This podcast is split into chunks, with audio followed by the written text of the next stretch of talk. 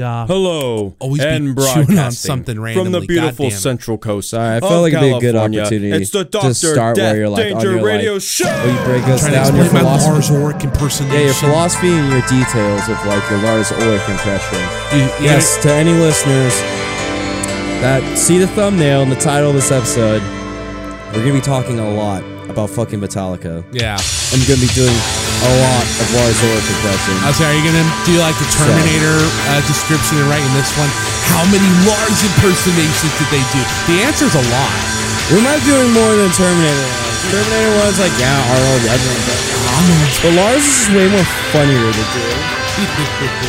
Like literally, it's like, "Hey, how's it going? Welcome to the Triple D Radio Show with your boys, James and Edward. Edward was good. hey, how's it going, you Are you guys? ready to kick the audience in the testicles for an awesome fucking show? We've show? got a great yeah. we, this this show's gonna gonna be a real motherfucker today. We're gonna kick your testicles in your fucking nostrils, yeah. Already start. th- th- That already is an issue.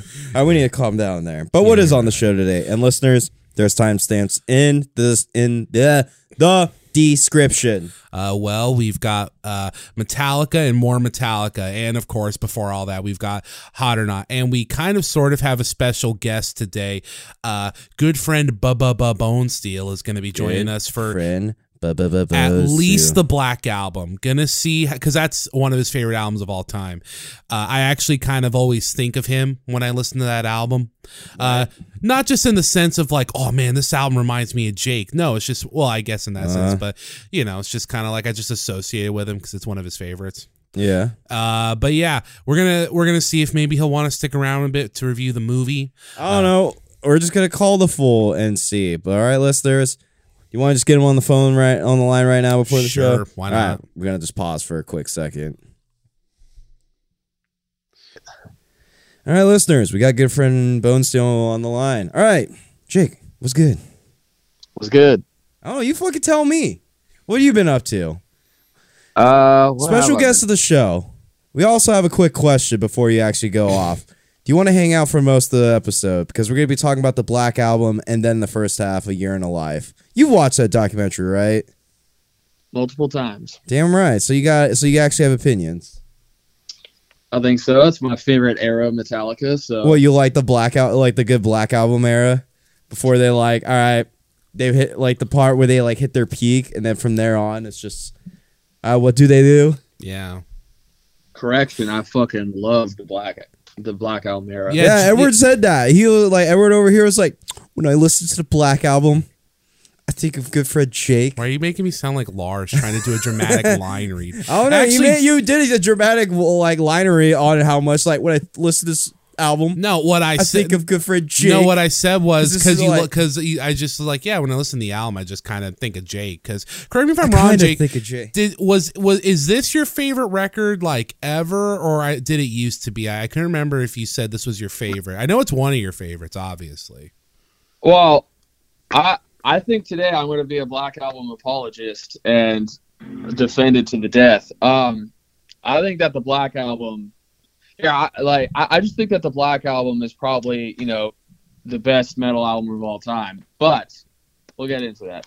don't worry Uh, pe- pe- some of the some of the older heshers have semi coming around to the Black Album ish in recent years enough to consider it part of their Well, are these classic discography That's a very uh very vast wide age demographic. It right? is. Are you talking about older heshers that were like raised on the Black Album? uh some Are well you talking about some like goofy twenty year old? no that no no like, I mean you I talk mean about some one of the year they're like, nah, Black Album's whack, and then the next year, you know what, Black Album is pretty cap. Yeah, some lie. or at least some of the older fans have just made their opinions more well known. Me, Uh, I always like the the Black album. Oh He's, talk- sure. he's talking about the '80s, fucking the the the first four albums Sims. So Yeah, what, like those- the yeah, fi- those guys. So, so what, like five of them? It's like you know what the Black Album ain't half bad. Look, he, he's going off about the guys that are like, oh, what the fuck? Metallica's actually like focusing on songwriting and production for once. Fuck them. What the fuck? These guys are being fucking musicians and s- expanding their songwriting talents. What Yeah, the fuck? we're gonna have a long show about talking about Metallica. We need to get on like just let's talk about life. Okay. Like, Ed, do you want to lead it or good friend Bonesteel? What's going on with your life? I mean, everything is uh, Shit, well, last time we talked, I've just been dealing with uh, just computer issues and trying to get all my plugins and shit back in order. So that's basically Trying to set up the good home studio. Yeah, trying to get not be so lazy. It's been like three months since I've done anything music related. I don't know. Do you feel like it's a good tolerance break? yeah, I think I I- like I- I'm ready to go again. So I've You ready to edit- fucking go? yeah, editing this music video, doing some shit. So Oh yeah, you did a music video. Back in July, and I haven't put it out. So I've just been. Oh wait, wait, what music video was that one? Was that the one where you were shooting it with Thomas and then James the whole time in our group trap was just like, yo, it's No. Andy negative. no, Uh, no, no, no. probably. the Andy negative one with the balloons Yeah. that already came out. Oh, okay. Oh, oh, yeah, yeah. No, no, no, no. This is a different one. No, this is for the yesterday's Runaway song. So I did it back in July, but then we ended up moving and all that shit. I just never had my, my stuff set up. So kind of editing it now, trying to put it together, and then I'm pulling a bunch of like archive footage from like the last ten years to like put in it. So like Salvation X clips. It's- That's why it's just taking a while. Hmm. All right, all right, all right. Not bad. So by the way, Yeah, it was good. the fucking Salvation X footage is hard to watch. yeah, Jake was talking to me about that when we were up there for P Dubs, and uh, and it was one of the times. yeah, were you know, I out. like crashed out, and you guys Yeah. like talked for hours and hours on end. Well, I hadn't seen Jake in a while, but uh, yeah, he was telling me he was just. Uh, I'm paraphrasing. He was basically just like, "Bro, this was true suffering right here." I don't know. all Jake tell us about it. Well, no, I was just watching it and I was just like, "Fuck, dude, so bad." Like So bad and thing. cringe. the the the the Salvation X album is is could be argued that it's bad, but Argue that it Could be argued. Could be But- argued. It's okay to be say debated. it's it's it's a. I think it's bad, but it's also funny as fuck for it's us. a contentious issue. I think it's bad. But I will say, like, here's the thing: that there's some charm to it. I think just basically. Because I look back at it, I was just like, okay, like two dudes in high school that literally had no idea what the fuck they were doing, just kind of. That's what it is. Yeah. And so I can look back on it and be like, and fa- for fondness for that sake, and just be like, this is just like kids being creative or trying to be, and this is what they churn out or whatever. So Yeah, that's fine. But then to take it and make it live in front of people without really putting in much effort beforehand, I was just like looking at him like, fuck, dude. It got no flow. There's no articulation of the voice. I and then I found an SD card with foot like footage from like 2009, 10, 11. And once again, I was bringing this up to Edward. I was just like, for some reason, I sounded like a South Park character for like five years of my life. and now I know where that whole like bone, like the bonesteel impersonation, like just go, how's it going? Did it did like that that weird like. oh, you now you now you listen to yourself back. now It I was listen like to myself a- back and I'm like, oh, you know, it just hit me. The Bonesteel impersonation. It's like a mixture of uh, Mr. Garrison and Big Gay Al, yeah. So I mean, I or don't maybe Mr. Slave without the lisp. Yeah. So now I'm hearing that, like, you know, as I don't know when that whole thing stopped, somewhere probably in LA. I told you. But- I told you. I think it happened like within a month of you moving to LA. That soulless town just crushed your spirit. Oh, that was another thing. When I'm going through all this footage of me at like 18, 19, getting ready to move to Hollywood, I'm like, oh, oh, you guys, right. It's going to be awesome. I'm so stoked. And The vlogs, dude. The vlogs. Oh my god, just the retro vlogs. Like, yeah, I'm gonna be so stoked. It's gonna be so sick. Thanks for all the support, you guys. Dude, dude, please tell me. Please tell me you're like, oh, I'm gonna be. This is the beginning of me becoming a sick rock star. Please tell Oh, me. oh, no, no, no. The cringiest piece of footage that I've ever found in myself, I found like a week ago, where I'm in the U-Haul on the way to uh to Hollywood, like moving there, and I have a fucking like Rockstar lemonade, and like, see that Rockstar, that's what I'm gonna be. I love it. oh my god. So Any other good So- cringe? yeah, no, no, no. So uh, it's, no, it's all bad cringe. It's just yeah, me walking down the fucking. Oh no, this feels like this good is- cringe to me, buddy. This is full. This is full on like butt rock. Uh, like you know, at, at its peak, Well, you full got- wrist, Yeah, you wrist do. accessories on both wrists. oh yeah, you used to wear a lot of bracelets. Didn't you have a couple? Didn't you have a necklace with like Jeff Hardy's logo or Dude, something? the good affliction shirt. exactly. So yeah, we're talking affliction shirts. We're talking the the faux The hawks, acid wash Captain jeans. sunglasses, wrist accessories.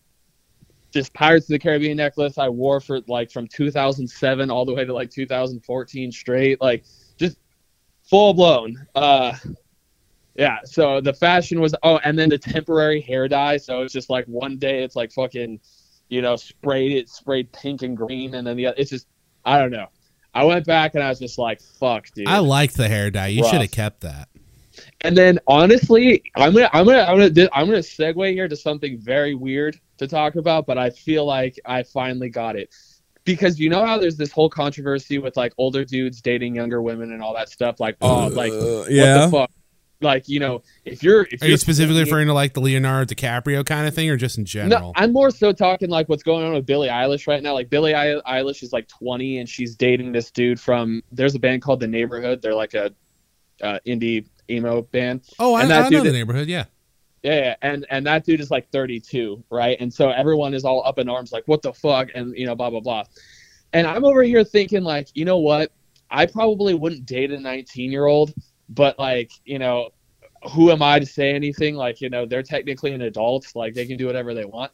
However, the one time, and I've had many talks with men and women all the time that you know that are trying to argue that point of why they should have a say in who people date and I, I, to me, I can just never. I just back off, and I'm just like, look, they can do whatever they want. They're fucking 19. But after watching that footage of me at 19, I'm like, dude, I didn't know what the fuck I was doing. I had no idea what I was getting into moving to Hollywood. I, I had like no concept of life at all. So now, Yeah. dated a 30 year old at the time, I would have been like, I would have had no fucking idea. So I don't know. It's just like it's funny when you look back on your old footage. I found old footage of uh, of you too, of, of of of like James and I at at uh, Fitness Works in Morro Bay. Oh yeah. Yeah, How's Yeah. that? Fitness Works. What that, Oh. is that a gym? Yeah. Oh, So like, I don't know. yeah, maybe it's like a just store like or something. I don't know. There, there, there's a bunch of old cringe, cringy footage and everything, but while I while I look back and I'm like, dude, fuck that kid. Like I swear, like, stop- I like stop being so positive, you idiot. It's not gonna. oh, Well, that's a bummer. That Damn. that's a bummer that uh, L.A. turned you. So dude, that's a great punchline right But there. it's pretty funny. Oh, that, that was a great punchline right there. That was a good one. Stop being positive, you fucking idiot.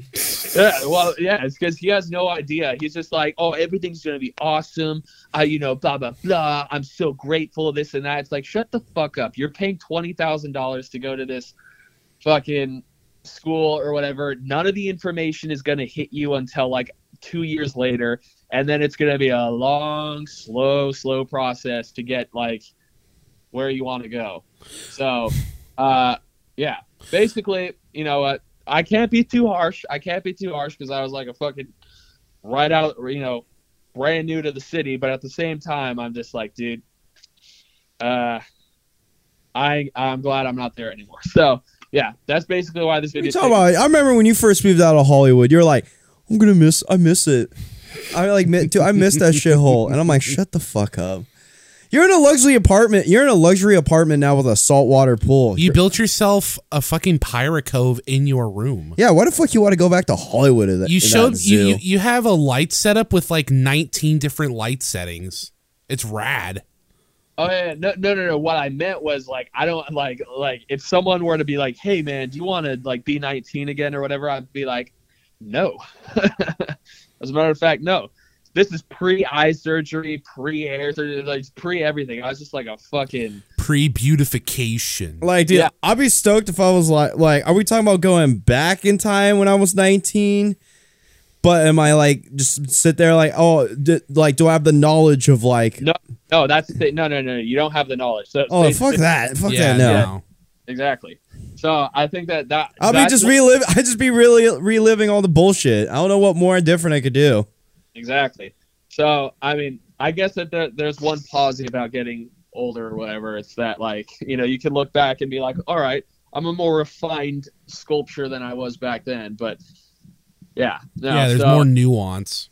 Yeah. So uh, I, I I still have not gained a whole lot of nostalgia for that first half of the 2010s. I'm still kind of like, uh, you know, I still have a little bit of a hate boner for that time. You have a hate boner for that time period. Yeah. Once 2000 like 17 hits or whatever, I'm, I'm pretty cool going forward. But like you know, I like th- those first five years at least. I'm like, mm, yeah, you know what? No. Uh, so yeah, that's basically just why it's taken forever. Is I've just kind of tried to go like go through and find like cool archive footage and ways to fit it in. Into your music video. Yeah, yeah. So I'm like, yeah, I'm gonna look back in time. You're like, yeah, dude, nostalgia video, and you're like watching it. You're like, dude, fuck this. no, I why would I want? Why? Why? I was like, no. Why would I support this? No. Yeah. The problem is that like I wish I had more footage from like a good nostalgia period. Like if I had footage of like running around at, at, at like 13 or 14 in you know the mid 2000s. that Homie, was- you didn't have a smartphone. You didn't I even have like uh, good cameras at the time. all, all these fucking you know. All, You're not these- as dude. You don't have Zoomer technology. Exactly. So now I base it, and you know what? It's fine because the the pro here's here's the thing with Zoomers though. Unlike us, they can't lie about their childhood. They can't be like, "Oh yeah, I remember doing this, this, and this." See, we have the ability to kind of make up our like make up our childhood and be like, "Oh yeah, remember like I totally did this," even though you didn't. You just Yeah, dude. I could Who totally. the hell lies about their oh, childhood? Oh, dude, I'll gaslight every anyone on my childhood. I see. Yeah, I totally own an N64. I wasn't just bumming out my friend, like whatever Fred spot to try to play Pokemon Colosseum. Dude, I totally own a Nintendo 64. yeah. What do you Well, no, it, it's it's literally scientific. It's called childhood amnesia, and almost everyone has it, especially like before the smartphone, where you just it's not even that you're lying all the time. It's just that you're remembering shit wrong. So you're remembering it like better as it was, or like whatever the case is. Zoomers though, when they're filming everything, it's like you know, they you know they got they got ground evidence of of what you know their childhood was. So at least there's that. At least I can just lie and be well, like, yeah, I'm not going to say that I don't have that childhood amnesia thing. I probably, I'm not saying I don't. I probably do, oh, but I aren't can you tell you, a badass? I'm just telling you, I got no, uh, I got no, uh, I got no delusions about my childhood. So I guess I got that going for me. Well, it's not even that. It's just like you'll you'll think it like uh, here's the common one. All of us probably cop to watching wrestler like wrestling regularly earlier than we did. Like obviously, I remember watching wrestling in the 90s, you know, because my brother watched it and everything. But if I'm sitting and being like totally realistic here and stuff, it's like I probably wasn't watching it on a weekly basis until my dad got out of San Quentin in like, you know, 99 or 2000 and I was, you know, watching Heat with him every weekend. But like before that period, as much as I love 97 and 98 and everything, I have to think that, you know, it was probably on. Someone was watching, like my older brother is probably watching it. But was I sitting there intently watching it with him like every single week? Mm, probably not.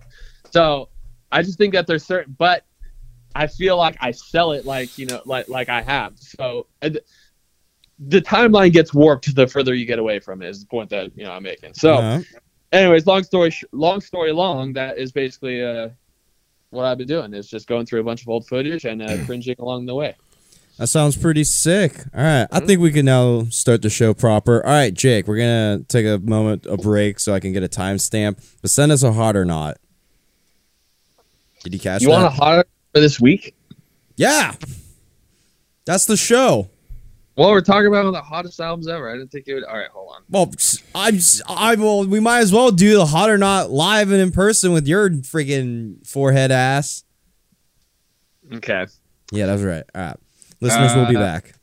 these guys will pop off That's hot. That's hot. That's hot. That's on hot. TikTok. That's hot. Uh, for sure, for sure. All right, listeners, we're now back with hot or not. As you can hear the bumper, That's hot.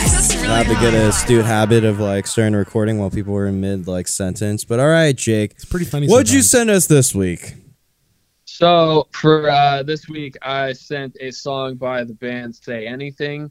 Um, the song is called uh, Judas Decapitations by, and basically the song is is older, right? However, it's such a good weird song, and I think that the band is. Um, I wouldn't say underrated. They kind of have like this cult following, but I saw that they were playing When We Were Young next year. So you know, obviously, there's got to be some kind of buildup on their uh, on their nostalgia factor. And once again, just a weird band that does some real cool stuff. Um, I would say that they're more indie rock um, mixed with this kind. They're just weird. So give it a listen. And is it hot or not? I don't know. Let's listen. This is the All right, this sounds like some Hobo Johnson kind of shit. A bearded sloth. So how'd you man. discover this band, Bonesteel? Uh, when I was 20, uh, 20 years old or something like that, I was listening to, uh, uh, I was at MI. Uh, that this dude I is remember mean someone or was talking speaking about this brutally. uh, band. There's a song uh, that they have called Every Man Has a Molly, uh, it's a great, it's a great little track. And then from there, got their debut record as Diva. You've probably been listening to them off and on. I'm sorry, Jake. With the audio going on at the same time, I did not hear anything you said. I heard some of it, but not Hopefully the listeners will like us there. But I don't know. What do you think of this so far, Ed? It's um, it's it's quite a lot of different stuff. Um, Kind of fucking sloppy for starters. sloppy like in a good way or in a not good way. Eh, it's fine. I like it. Well, it's not sloppy where it's like, oh yeah, I love it sloppy. I'm gonna enjoy the music. No, I'm just like, it's sloppy. Yeah. I like how the I like the I like the tone of the bass and uh, I like that synth they got going in the background. This definitely feels like tunes that uh, kids we went to school with would have jocked back in the day. For sure, for some like unknown band. Yeah, yeah. I definitely hear what Jake's saying about them feeling kind of indie. Feeling what? He said they were kind of indie. Oh yeah. Yeah. Yeah, it's like indie, but this also feels very like 2009 though too.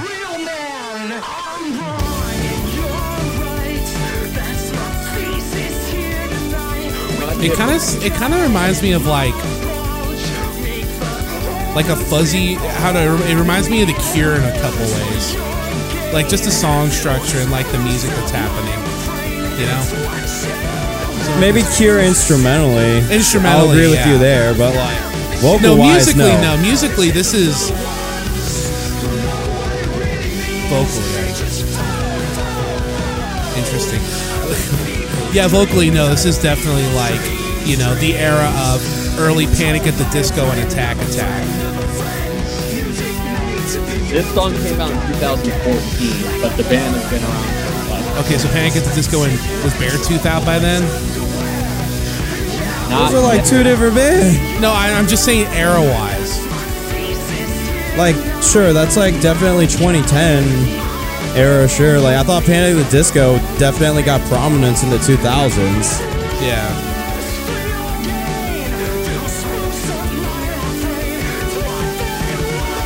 The band's been around for over 20 years. So this is kind of Over 20 years, you said?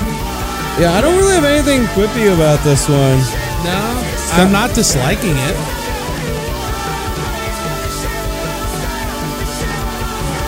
It's like, They all yeah, it's emo. Definitely. I would definitely say it's emo, sure. This is where the shit goes down. All right. Yeah, they have like 20 past members. The whole band is based off of one, basically. So think it's mainly one dude uh, throughout the whole uh, history of the band. Th- think like Third Eye Blind, basically, like one dude, and then just a fucking cycling Well, is it one dude that does all the music? one one dude who's basically the band, and then Okay. everyone else, yeah, and then everyone else just kind of cycles through. Yeah, it's So- kind of like because I mentioned Panic at the Disco earlier, like how pa- Panic at the Disco, like I think last year or this year, uh, everyone left except the singer, and now Panic at the Disco is literally just that dude's solo project. yeah, Brendon Urie. Yeah, Or just his job? well that Um, too.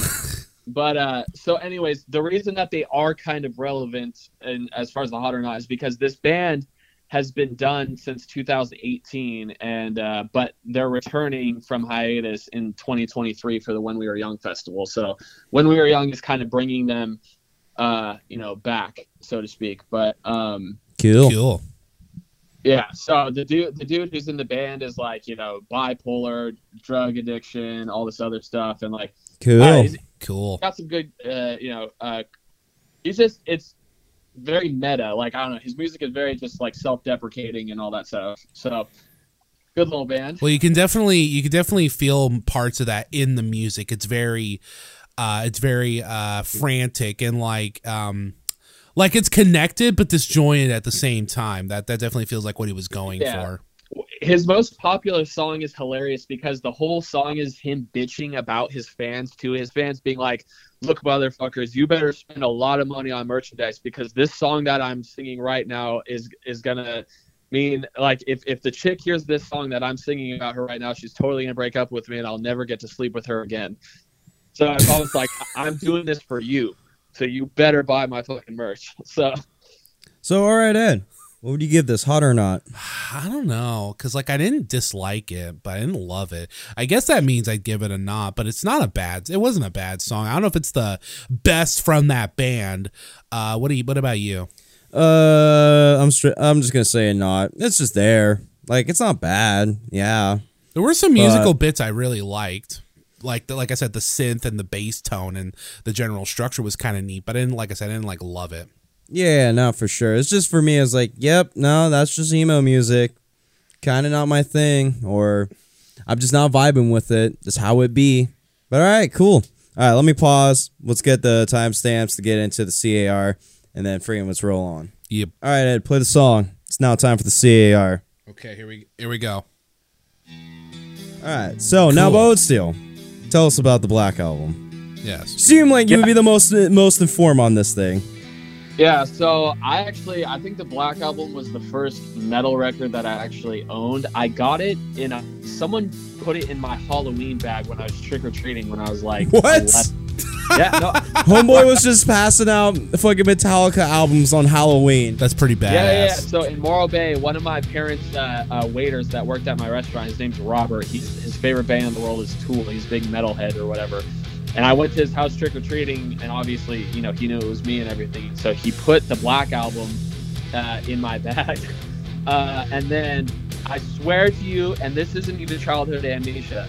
The next day, uh, I woke up for school and I put the album on, and I was listening to the, the, to the first two songs. I'm like, holy shit! And I swear to you, I I I I fucking faked being sick that day, so that way. So you know, can hang out and listen to the record. Metallica. and listen to the Black album. Yep. I remember it. I remember it clear as day because I was sleeping on this really shitty, like torn up uh, memory foam mattress that the dogs had all torn up and everything. And I just sat there, pretended to be sick. And then uh, at the time, my parents' restaurant was open for uh, uh, brunch, so they left. And I just sat there and I cracked that album like all day long. So yeah, no, I I, th- I think the Black Album was good. Uh, was was a was my entry point. I- Obviously, being a wrestling fan and all that, you hear metal like you know all, as a kid everywhere and stuff. But as far as like kid like consuming an entire record from front to back, I think the Black Album was was my first. Well, we're specifically on Enter Sandman right now. What are your thoughts on Sandman? Well, I was about to say uh, if you want to give an actual synopsis on this record, on like its significance, an introduction. Why is this a classic album, man? This is a classic album because this was um this album is important for a couple reasons. Uh, the sh- long and short of it is is um, this album catapulted Metallica into the stratosphere.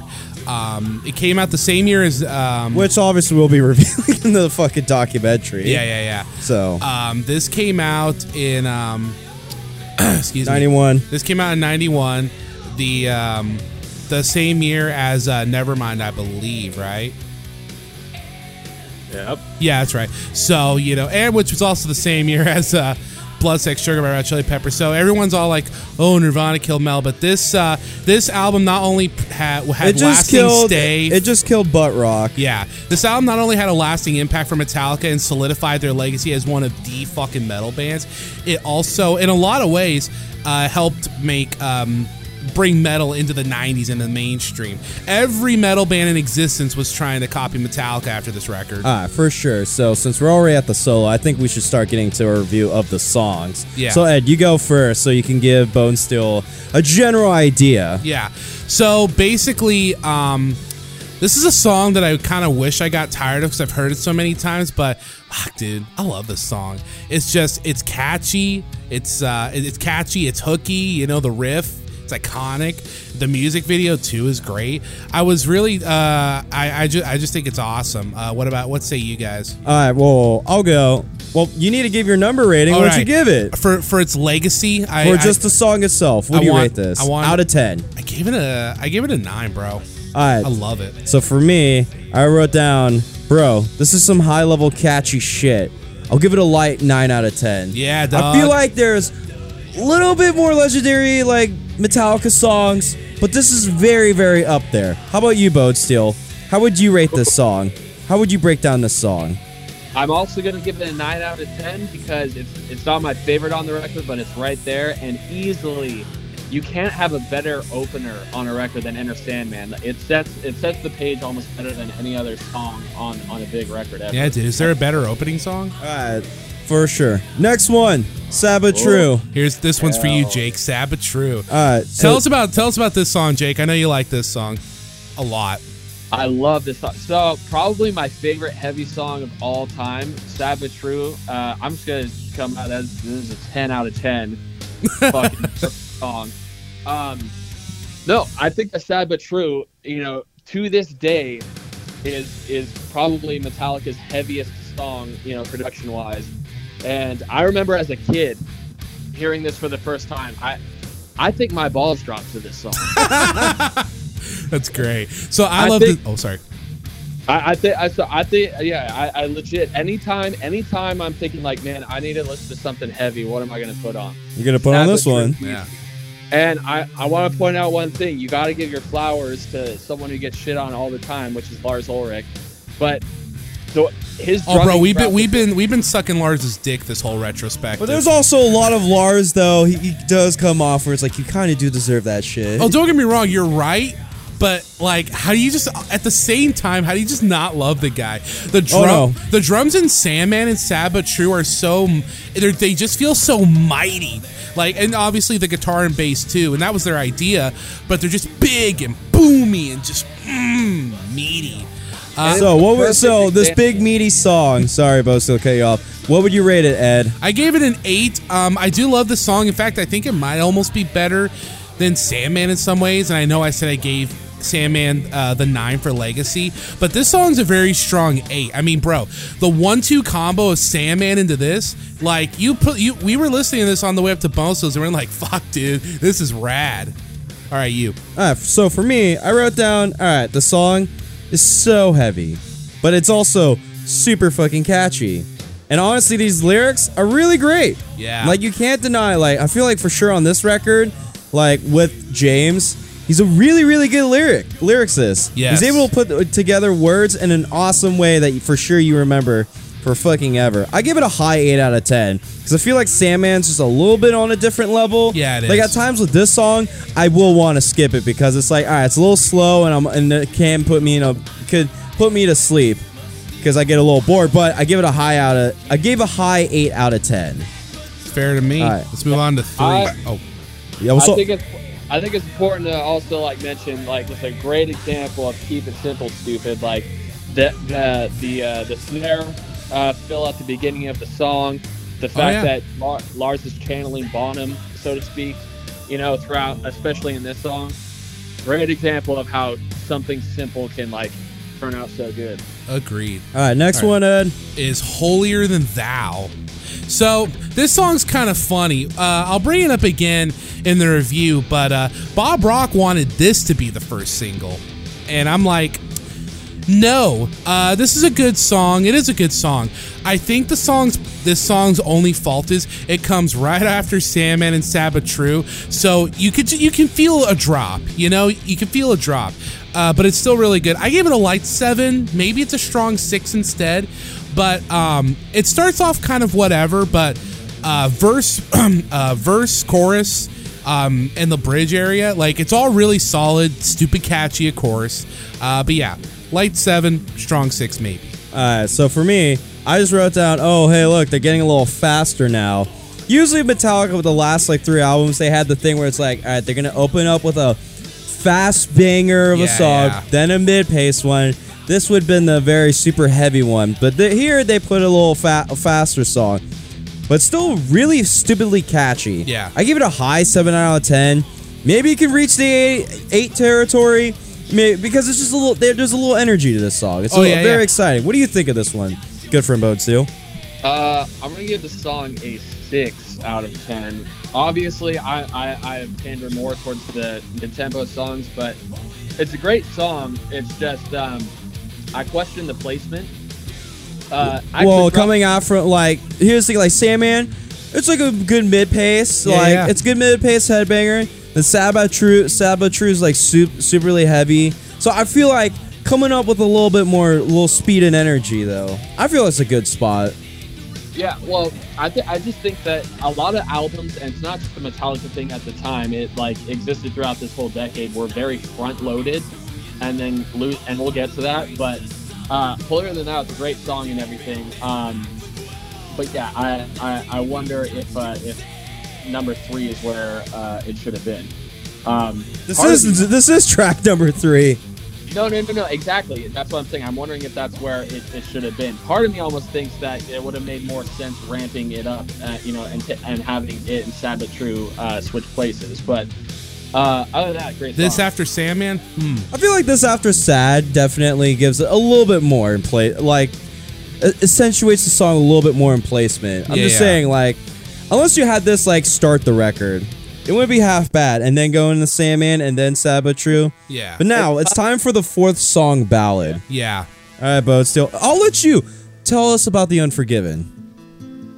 Bonesteel. So- to me, The Unforgiven is uh, the strongest lyrical work on the album. Mm. The whole con, the whole concept of James, you know, talking about basically how dudes are just, you know, how, how they start, like how they're born, and then how they fucking end up at, at the end. Yeah. Uh, I think it's also probably I I don't know if experimental is the word, but this is like to me this has been continuing a lot of what they did on Injustice and stuff, like really bringing in you know these these really intricate like acoustic and you know clean guitar parts and uh, just doing it and also the fact that they flip flopped it. You know, usually you have a very quiet verse going into a heavy chorus, and doing the complete Oh, opposite. yeah, you're where- right. where where you have a, a, a heavy verse going into a light uh, uh, chorus is pretty unique. And I don't think you see a lot of that today. Also, uh, my favorite solo of all time is, is the Unforgiven solo. I just Oh, the one Bob that is. Rock bullied out of Kirk. Oh yeah, it was just like a whole session. we'll Yeah, get to that in the documentary. well. So I like this. Oh yeah, sorry, Wait. Jake. What would you rate it? Yeah, what do you rate this song? I give this a nine out of ten. Nine out of ten. I gave this an eight. It's definitely an eight. This song is, which fun fact, I believe it's either this song or the next song, but I know it's one of them. This is uh, Brother Javier's uh, favorite uh, song off this record, and maybe favorite Metallica song. So shout out to Javi. But this is uh, this is just a good this is a good song. It's not a straightforward power ballad. Um, oh, sorry, not a straightforward ballad. It is definitely a power ballad. It uh, it feels like a logical evolution for what they built with uh, Fade to Black and um, uh, Sanitarium. Sanitarium. Yeah, And then One. And then yeah, with and uh, parts of one, of course. Uh, I just think it's great. It's gr- it's just very solid. So I, I stand by my eight. I think it's safe to say Metallica has written some really good ballads. Yeah, So I wrote down yes, it's the fourth song ballad, still Yeah. continuing the formula of like Metallica these past couple records. But with this one, it was definitely more of a cinematic piece Oh, as yeah. a ballad because obviously it just feels like at times it sounds like a mu- movie score. It's pretty fucking huge. And then yeah, no, the songwriting is just super top tier, but I give it an 8 out of 10. I don't know if it's a 9. It can be a 9. We could say a high 8 out of 10. We can be a little lenient and go there. But for sure it's an 8 out of 10. All right, next one Ed. Okay, uh, Jake, wherever I may roam. All right, intro of this song. Okay, so so uh, this is this is Brother Javi's also his other favorite song. This I love this song. I, I li- what I like about the songs. I like how big, like all obviously all the songs feel Well, big this 'cause whole of record production. fucking yeah. But this- production wise, huge. Like the production, the production on this record holds up to today. Oh, yeah. Sometimes it's even better than today's shit. Oh yeah, TBH. but I like um but I like this this this scope of this song just feels so big and wide. Like when I was a kid and I heard this for the first time, I felt like I was going on a journey with it. Now I will say because you pointed this out, Jake, I don't know how you'll feel about this. When we were driving up to your place and the song came on, James thought that the that the song riff wise kind of lifted from uh, Enter Sandman a bit. Um, but I love this song personally. I gave it another eight. Another eight. I don't care. Uh, I just think it's great. What about you? Right, for me, I think the song's still super catchy and it sounds huge. And with obviously all the weird percussions that like accentuating Lars's kit, that's the this record is also really great on just a lot of fun production tricks. Yeah. But at times though, it comes off as the vibe as like a Sandman knockoff. Obviously it's the band that wrote Sandman, but I'll give it a 7 out of 10. Still really good and really fucking catchy. How about you, Bonesteel? Uh, when I first heard the, the record for the first time, I think Wherever my, I May Roam was my favorite song off of it. Once again, keeping it simple. They knew they had the best sounding snare ever up until that point. You know, for for a rock band. Bob And, Rock, you know, baby. Yeah, no, it was a total trip. Even seeing how the snares all mic'd up. I don't know what it was on the bottom, but it looked like it definitely was an, a bit a bigger open face, large condenser set sideways on the snare. It wasn't now like the fact that they boarded up the room with two by fours and everything, they they knew how to accentuate that snare. They knew that they had like one of the best sounding snares ever. So let's just make a lot of the fills and everything snare centric. Um, yeah, great riff, and then also that um, the tricks that they used with the bass, like those big bass hits. You know, dude, we're uh, gonna dude, we're gonna be talking about that in the fucking documentary. Great shit. Uh, I would give a. I'm also gonna go eight out of ten. I think it's one of the strongest songs on on the record. So Definitely for me as like a song. I don't know if this is like was it uh, was this like definitely a leading single? It was one of the singles. I, Ah, for I sure. know that. Uh, I don't remember the I don't remember the order the singles were released, except that Sandman was first. All right, so next one, track six. Don't tread on me. So I like the song quite a lot. I just it, it's it's heavy, but it's not like Sad but True heavy. It's like upbeat, catchy kind of heavy, and the core the chorus and uh, uh, Kirk's wahs and stuff during like uh, like the post chorus shit. I just really enjoy this one. Um, I gave it to if the riff will fucking come in, but I gave this one a light seven. I, I enjoy this one. How about you, Bonesteel? all right, this is where we're gonna differ. I'm gonna come in and I'm gonna give it a four. Uh, What Why? the fuck? Drop it. favorite favorite heavy album of all time, guys. Hey, every every album has one. Uh, I don't like "Don't Tread on Me." It's not my favorite. It's my least favorite song on on the whole record. Uh, I'm just not a big fan of bluesy metal, and you know, stuff that follows that 12 step. You know. Uh, Well, good you thing know, you're not going to be here when we review the loads. I, I'm just, I, yeah, I'm, I'm not a huge fan of, of bluesy metal. I think blues should be blues and metal should be metal. Um, that being said, it's not a bad song, but it just doesn't, it doesn't do anything for me. And it's fucking, also like the whole "Don't Tread on Me" is, is a whole other thing. That I think Yeah, that, like obviously that's pretty cringy. Well, Yeah. James Hetfield's a gum bro. He went he went hunting. Oh all yeah, the we see it in the documentary. He's like off like "All right, I'm a vent and goes out and just shoots shit in the middle of a fucking Megadeth's uh, desert. countdown to extinction. The title came or the song came from like because it was I it's believed to be because Hetfield was a fan of that uh, controlled hunting thing where they kind of like release the hounds and shit. He was a big fan of that. So that's him. to me, this is the kind of song that like pumps up, like you know those dudes when there's like a riot or a protest in, in like in fucking downtown North Carolina. Yeah. And these, they get all their boys together, like let's go down and defend the motherfucking liquor store. oh, are you built." talking Five Finger Death Punch fans? Yeah, yeah. I, I just feel like this is the song that good old boys use to pump themselves up before they go and get into someone's business who, like, you know, isn't their business. so it's just, it's not for me. I like it. It, it doesn't. It doesn't. It's not my. Uh, I'm not in the demographic that gets pumped up by the song. but at so. the point where you're like, all right, it's a four. Usually when we give fours, songs start offending us Yeah, a we little bit. yeah we started calling them "fuck you" force. Thanks, Yeah. Skid Row. the what were your thoughts? Uh, so for me, this was low key like one of my first favorite Metallica songs because it's just like, dude, it's a super fucking catchy chorus. This is the and I like the verse. ri- I like the verse riff, like a. Dun, dun, dun, dun, like that riff. Yeah, yeah. I vibe with this so hard, and I remember always listening to this song on repeat while watching a friggin' like old YouTube friggin' uh, music video being like synced up with like highlight shots from Final Fantasy VII movie Advent Children. like literally, that was like you shit. Jammed out to this while Cloud fought Sephiroth. yeah, and that shit. Or then find that giant fucking beast. Yeah, I give it a seven out of ten. I don't hate the song. I think the song's really good. Obviously, it can't. It does sound a little fillery. But fuck, dude, we've heard way worse filler. Oh, yeah. Unless you're Bonesteel. It's like Bonesteel's like a fuck you four on this one. So it's not not my jam. it's not your jam, but I, I vibe with it. Now, is it my favorite Metallica song these days? No. No. Then what we got here? Here we have uh, Through the Never, the song so cool that they named a movie after it. And the song's not even in the movie, it's in the live album though.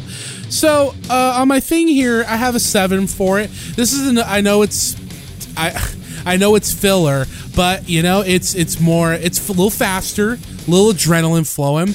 Uh, yeah, I just think I just think it's just another good song. I think it's another good song. What about you? Uh, for me, I think this gets a little. It definitely feels like filler, but this verse riff here, I think is really tight. It sounds like a riff from like And Justice for All. Low key, this song kind of sounds like it comes off from Injustice a little bit, I could see that. but compared to songs off And Justice for All, at least we're getting to the fucking point. we didn't wait like two minutes for them to get to this About riff. two minutes of build up. And then like here's the thing, it's like all slow and then it like steps up. I said there's a little there's a little I like the good like pacing where it like steps up in tempos and stuff. So you know I give it a light seven out of ten. How about you, Bones? So what do you think of Through the Uh, Never? I'm gonna go six. Uh, six out of ten. Uh, once again, good song. The uh, the intro the intro riff is sick. I, I love how uh, they slow down during the verse and kind of go into that halftime on the uh, on the drums and everything. But nothing to write home about. Um, you know, it, it's a good song, but it, it gives me filler vibes. Yeah. I But also just could- feels like an Injustice song. Also, you're Yeah. a little muffled. who? What's up? Did you say the song's kind of muffled? Jake. Where'd you go? Yo, where'd you go? Where'd you go? You're all muffled. We're all muffled. Yo, can, Yeah. you, can you hear me better, better now? No. Well, I got the phone up in the air, so Should I just keep going? just keep going. okay. All right. Ooh, so- here we go. well, what ba- song is it, Ed? Ballad time, everyone. It's nothing else matters. Jake, what's your thoughts on this one? Yo, Bonesteel, what's your thoughts on Nothing Else Matters? Yeah, yeah. Can't else really hear you. All I heard was Yo Bonesteel. Yo, Bonesteel. How about Nothing Else Matters? What you think? All right, there you go. There you go. What'd you do different? Uh, kind of yelled directly at my phone. and not in the mic. Yeah, I don't have my mic in front of me. How about now? Can you hear me a All little? right, so you keep going back and forth. See, I don't know if there's interference with the mic. So, All right. Nothing Else Matters. What do you think? Eight out of ten. Great. Uh, it's a it's a sick song, and it's the most. I think it's the most experimental on the album. I think it's a big ball move for a manly uh, metal band to you know try to be soft and you know appease the ladies. All right, Ed, what do you think of the song? Yeah, I gave it um what did I give it here? I gave it uh I gave it an 8. Uh I think it's a great ballad. Um Elton John, I told you this, but for the view for the listening audience, Elton John went on record when they did the remaster holy shit package for this like a year or whatever ago. Elton John said this is either the or one of the most beautiful songs he's ever heard. And that's Elton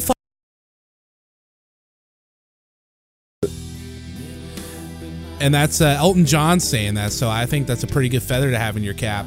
Um, yeah, no, I just think it's really solid. What about you? Right, so for me, I wrote down another ballad, super cinematic, huge, eight out of ten. I, Like, for- I forgot I wrote here in my notes. I was like, "Fuck, every rose has its thorns." As far as like ballads go, you know, oh well, fuck, that's such a B ballad compared to the shit that's on here. that's true. All right, next one. Next we have, uh, oh, I love this song, uh, "Of Wolf and Man." All right, yo, Bonesteel, can you hear us? Yeah. All right, cool. So Jake, tell us what do you think about "Of Wolf and Man." I want to start the next song, so you start this one. Ah, you start this one, Ed. So I like this one. I know it's an off sing. I know it's a not single. And I know it's probably filler, but it, this is another song. I'm gonna steal a phrase from James. It's stupidly catchy, especially uh, especially like just the verse and that chorus. You know, shape shift. It's just good. I honestly gave this one an eight. Uh, who wants to go next? Well, I'll just wrote. I'll just go. I'm pretty quick. I wrote down. Yeah, not gonna lie, the song's kind of filler. It's good. I guess it's catchy, but it kind of makes me cringe at times. It's low key, kind of just a total meme song. Because as you were telling me the history of like a Wolf and Man. All right, Bonesteel. How about you? What do you think of a Wolf and Man?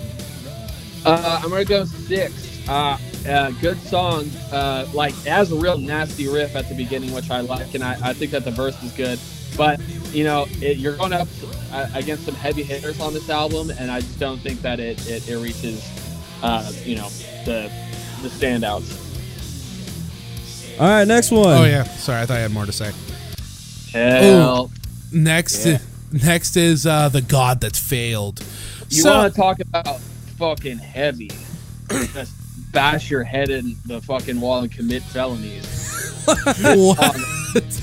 Bash your head in and then commit felonies. Exactly. I, I like to call these like felony riffs, like something so heavy it makes you want to do illegal things. I think that this song is a great example of like you know how they use bass on the album. Even the intro is just bass and drums, and it just hits so fucking hard. I think that this is the heaviest song on the album outside of "Sad but True," and uh, I'm a sucker for like you know just mid-tempo caveman music. So I'm gonna give this one a nine out of ten. Holy fuck. Holy fuck! Yep. Yep. All right, Ed, how about you? I give it a six. All right. Wow.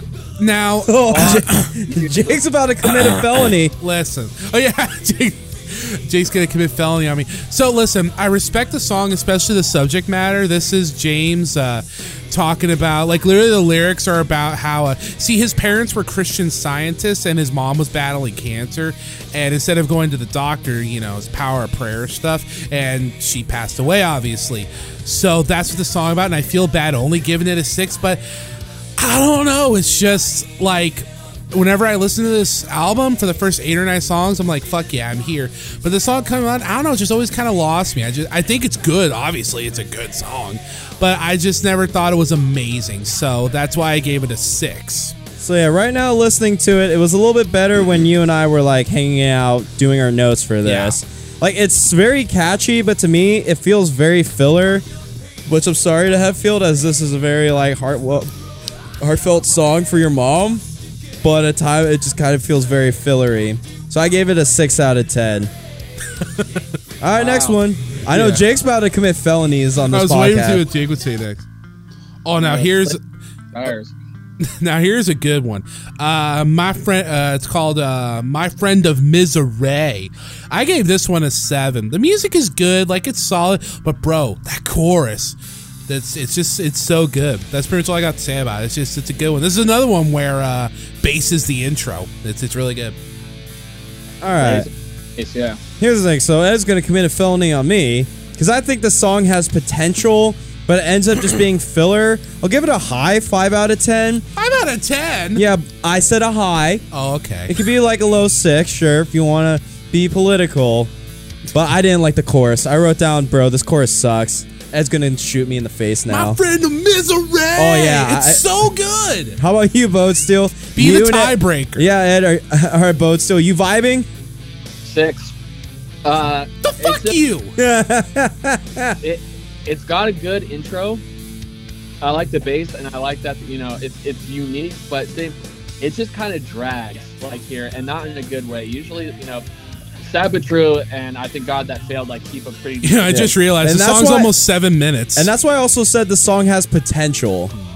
That's why I meant like this part of the song is like you know what the song has potential to be a fucking banger, but I don't know why. I just can't vibe with it. Look, it, it's it's the longest song on the album, and it feels like it. yeah. After everything, Lil- you being straight to the point. a little bit of trivia um just because we're the last song is next the last song this one i think uh this one. And then um like god that failed and i think it's either it's either holier than thou or wolf and man. Those so- they never played those songs live ever until they did the whatever thing it was where they played all the songs live. Uh so it's funny because the next song, um, the last song, "Struggle Within" here. Uh, sorry, Jake, I'll let you go in a sec. I was just gonna say, Metallica apparently agreed with you, James. All this, pretty much every song that you thought on this record, like, yeah, it's kind of filler, it's whatever. They literally don't or never played. So I just think that's funny. Now, "Struggle Within." Uh, oh wait, sorry, Jake, you were gonna say something.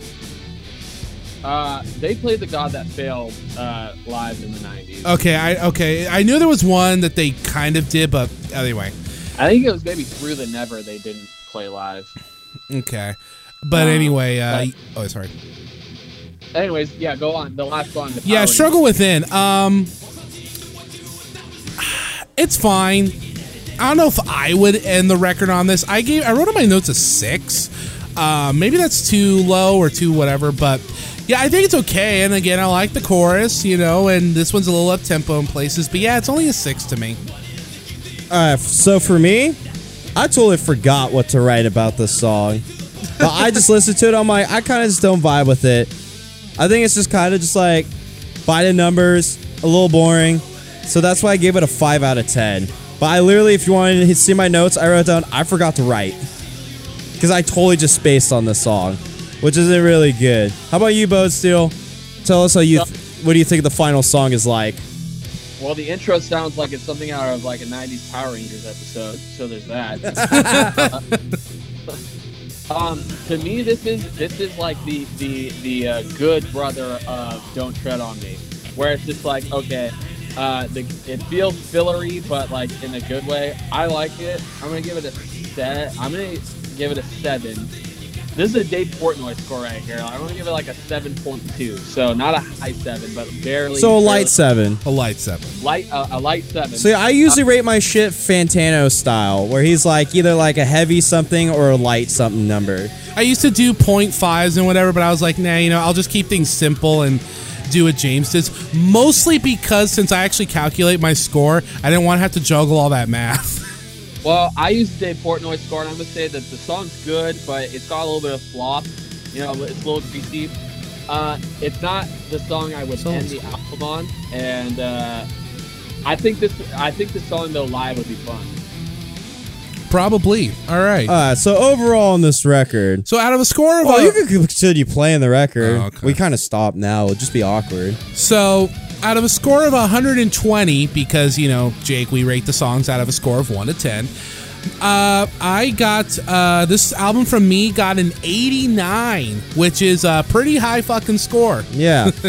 Yeah, this album is just really fucking good. It's solid. I think that's the best word to describe It's this s- record. It's solid. it's a super solid record, and coming off from Injustice, yeah. which is kind of like one of their low points. And when they push the when they push the point of being riff soup and freaking um, just like trying to like go in that prog direction that maybe if Metallica was to continue with Cliff with this record, like they went straight to the point, way more simple, way more easier to indulge in awesome songwriting. But 12 songs is a little brutal. I mm-hmm. feel like if they took some of the filler songs, maybe just went Injustice or fucking Master Puppets on the riff Yeah. souping, you would have like a way sicker record overall and finish it off at like eight or nine. yeah, but like 12 yeah. songs, it's a little brutal. I think 8 to 10 works really good for Metallica. Like I'm, I'm like I'm fine with Metallica still wanting to do like a fucking epic, still want to do their epic. There's no reason for them not to, and there's little touches of that. But here's the thing, though. I think with this record, th- this is like this peaked. They went to one extreme, and then they went to the next extreme of like just going straight to the point, simple Yeah, songwriting. Now the question is, after this record, where does Metallica go? well, it's fun. Well, really and quick- that's what we'll find out next week. Yeah, before re- really quick before Jake gets, you know, I did say uh eight to ten songs works for Metallica, I think, and I do agree with that. But it's funny because I really like Load, but Load has fourteen. That's brutal. It's their longest record too. It's like seventy nine minutes. But Oh yeah, my god, more than Hardwire? yeah, it's it's longer. What? It's longer than Hardwire, and it's longer than and Justice for All by like six minutes. But some of the songs on there are really good. Okay, Justice for All, yes, those songs are just like fucking epics. Yeah, they're all That epics. that kind of suck. but it's riff soup. It's saying I feel like a like this one. A lot of the riffs do work in with each other, Yeah. but I felt like we could get it like an attempt to do a master. Mm-hmm. Or like an injustice for all, like on those last couple songs, it's like you know what, there's potential. I think if they like compressed them, worked on like focused out like maybe two other songs, try to do like, hey, let's like jam out something like we would do like old school style. Yeah. I feel like this record would have been super killer, but oh well, that's oh well. Uh, Jake, closing thoughts on the Black album. I'm gonna give it. It's. I'm gonna give it nine out of ten. That's that's how I'm gonna score nine out of ten. Just because I personally don't believe that there is a perfect record out there. Uh, there's always gonna be something that could be better. Um, and I don't think Like I have a feeling you could do perfect EPs. If Oh, like you have like the fucking like just four to six songs of pure if banger. Metallica did EPs, they'd be the best band ever. well, they did E EPs. I mean, Well- but I mean like after like like like if like if they took like like side A of Ride the Lightning, side A of Master of Puppets, and those were EPs. Oh, bro. I'm gonna say mm. like if they just did like the seven or eight songs of pure bangers off this one, Yeah. definitely maybe a higher rated rock classic. Easy. I'm just saying, if if perfection is a is is ten out of ten on every single song, then I think it's almost impossible to have a That's impossible. Yeah. that is Jericho, impossible. Jericho does these perfect record like podcasts all the time, and I think in the seven eight years of him doing it, like they've never had an actual like perfect record. There's always one song or something that just kind of takes it out. I will say this though. I don't think that there are any metal records that are better than the Black Album. I think that the Black Album is about as good as you can get, and I don't think any band like have have bands made albums as good. Yes, but better, no. Uh, and the Black Album to me just uh, accentuates like the biggest and best era of Metallica, like which you know you get into with the documentary and you can see it. And I just think that anyone that disagrees is uh, well, uh, when it when it comes down to like the bigness of this record is wrong. I mean, you can you can argue opinion, but you can't argue fact. And the Oh fact yeah, the yeah, fact yeah, is the just- fact remains. Yeah, just like sitting there when like the record like didn't like when the record come out like just a couple months it come out it was already like nine million records sold. Yeah. and to this A third of uh, Poison's discography. Well, yeah, in like two months, a couple months while they're out on tour, Yeah. Metallica is selling over nine million copies.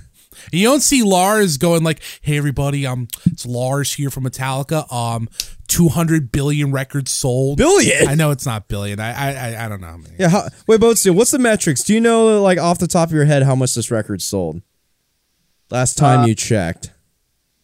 it's got to be around like 20 million. Oh, uh, I can actually find out right here. I got the Wikipedia page. I, I want to. Please tell me this one record's able to beat all the records sold by Poison. Well- Please give me this. Give me a win. he's it's the best. It's the best selling metal album of all time. Well, I'll tell you this: in America alone, in the United States, seven as of as of right now, seventeen million. Has sold. Okay. in this Now country worldwide. alone. Yeah, yeah. Uh, like Canada, I'm I'm just gonna read off some big ones. Canada, a million. Germany, two million.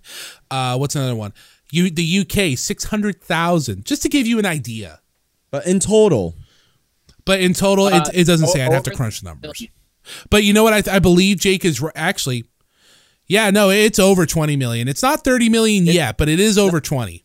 I don't know. I'm looking at a Billboard chart right now. It says it says worldwide, international it's 30 million. Oh shit! Okay, damn it, does not beat all of like Poison's discography. By, Fuck. it's short by like ten million. Yeah, I know. The one record, like, can Metallica's one record be able to beat all of Poison? it's close though. No, yeah, yeah. You can't even say. There- There is though. Here's this: if you count streaming as equivalent albums, then it then it uh, it says right here uh, 48.5 million. All right, but That that's beats Poison. But that's well, we have to now calculate Poison streams too. Ah, shit, you're right. Yeah.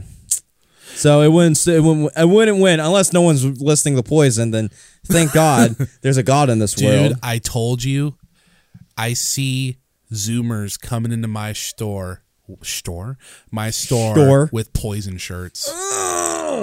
We're talking like Yeah. between sixteen and twenty. It's fucking bizarre. Bizarre.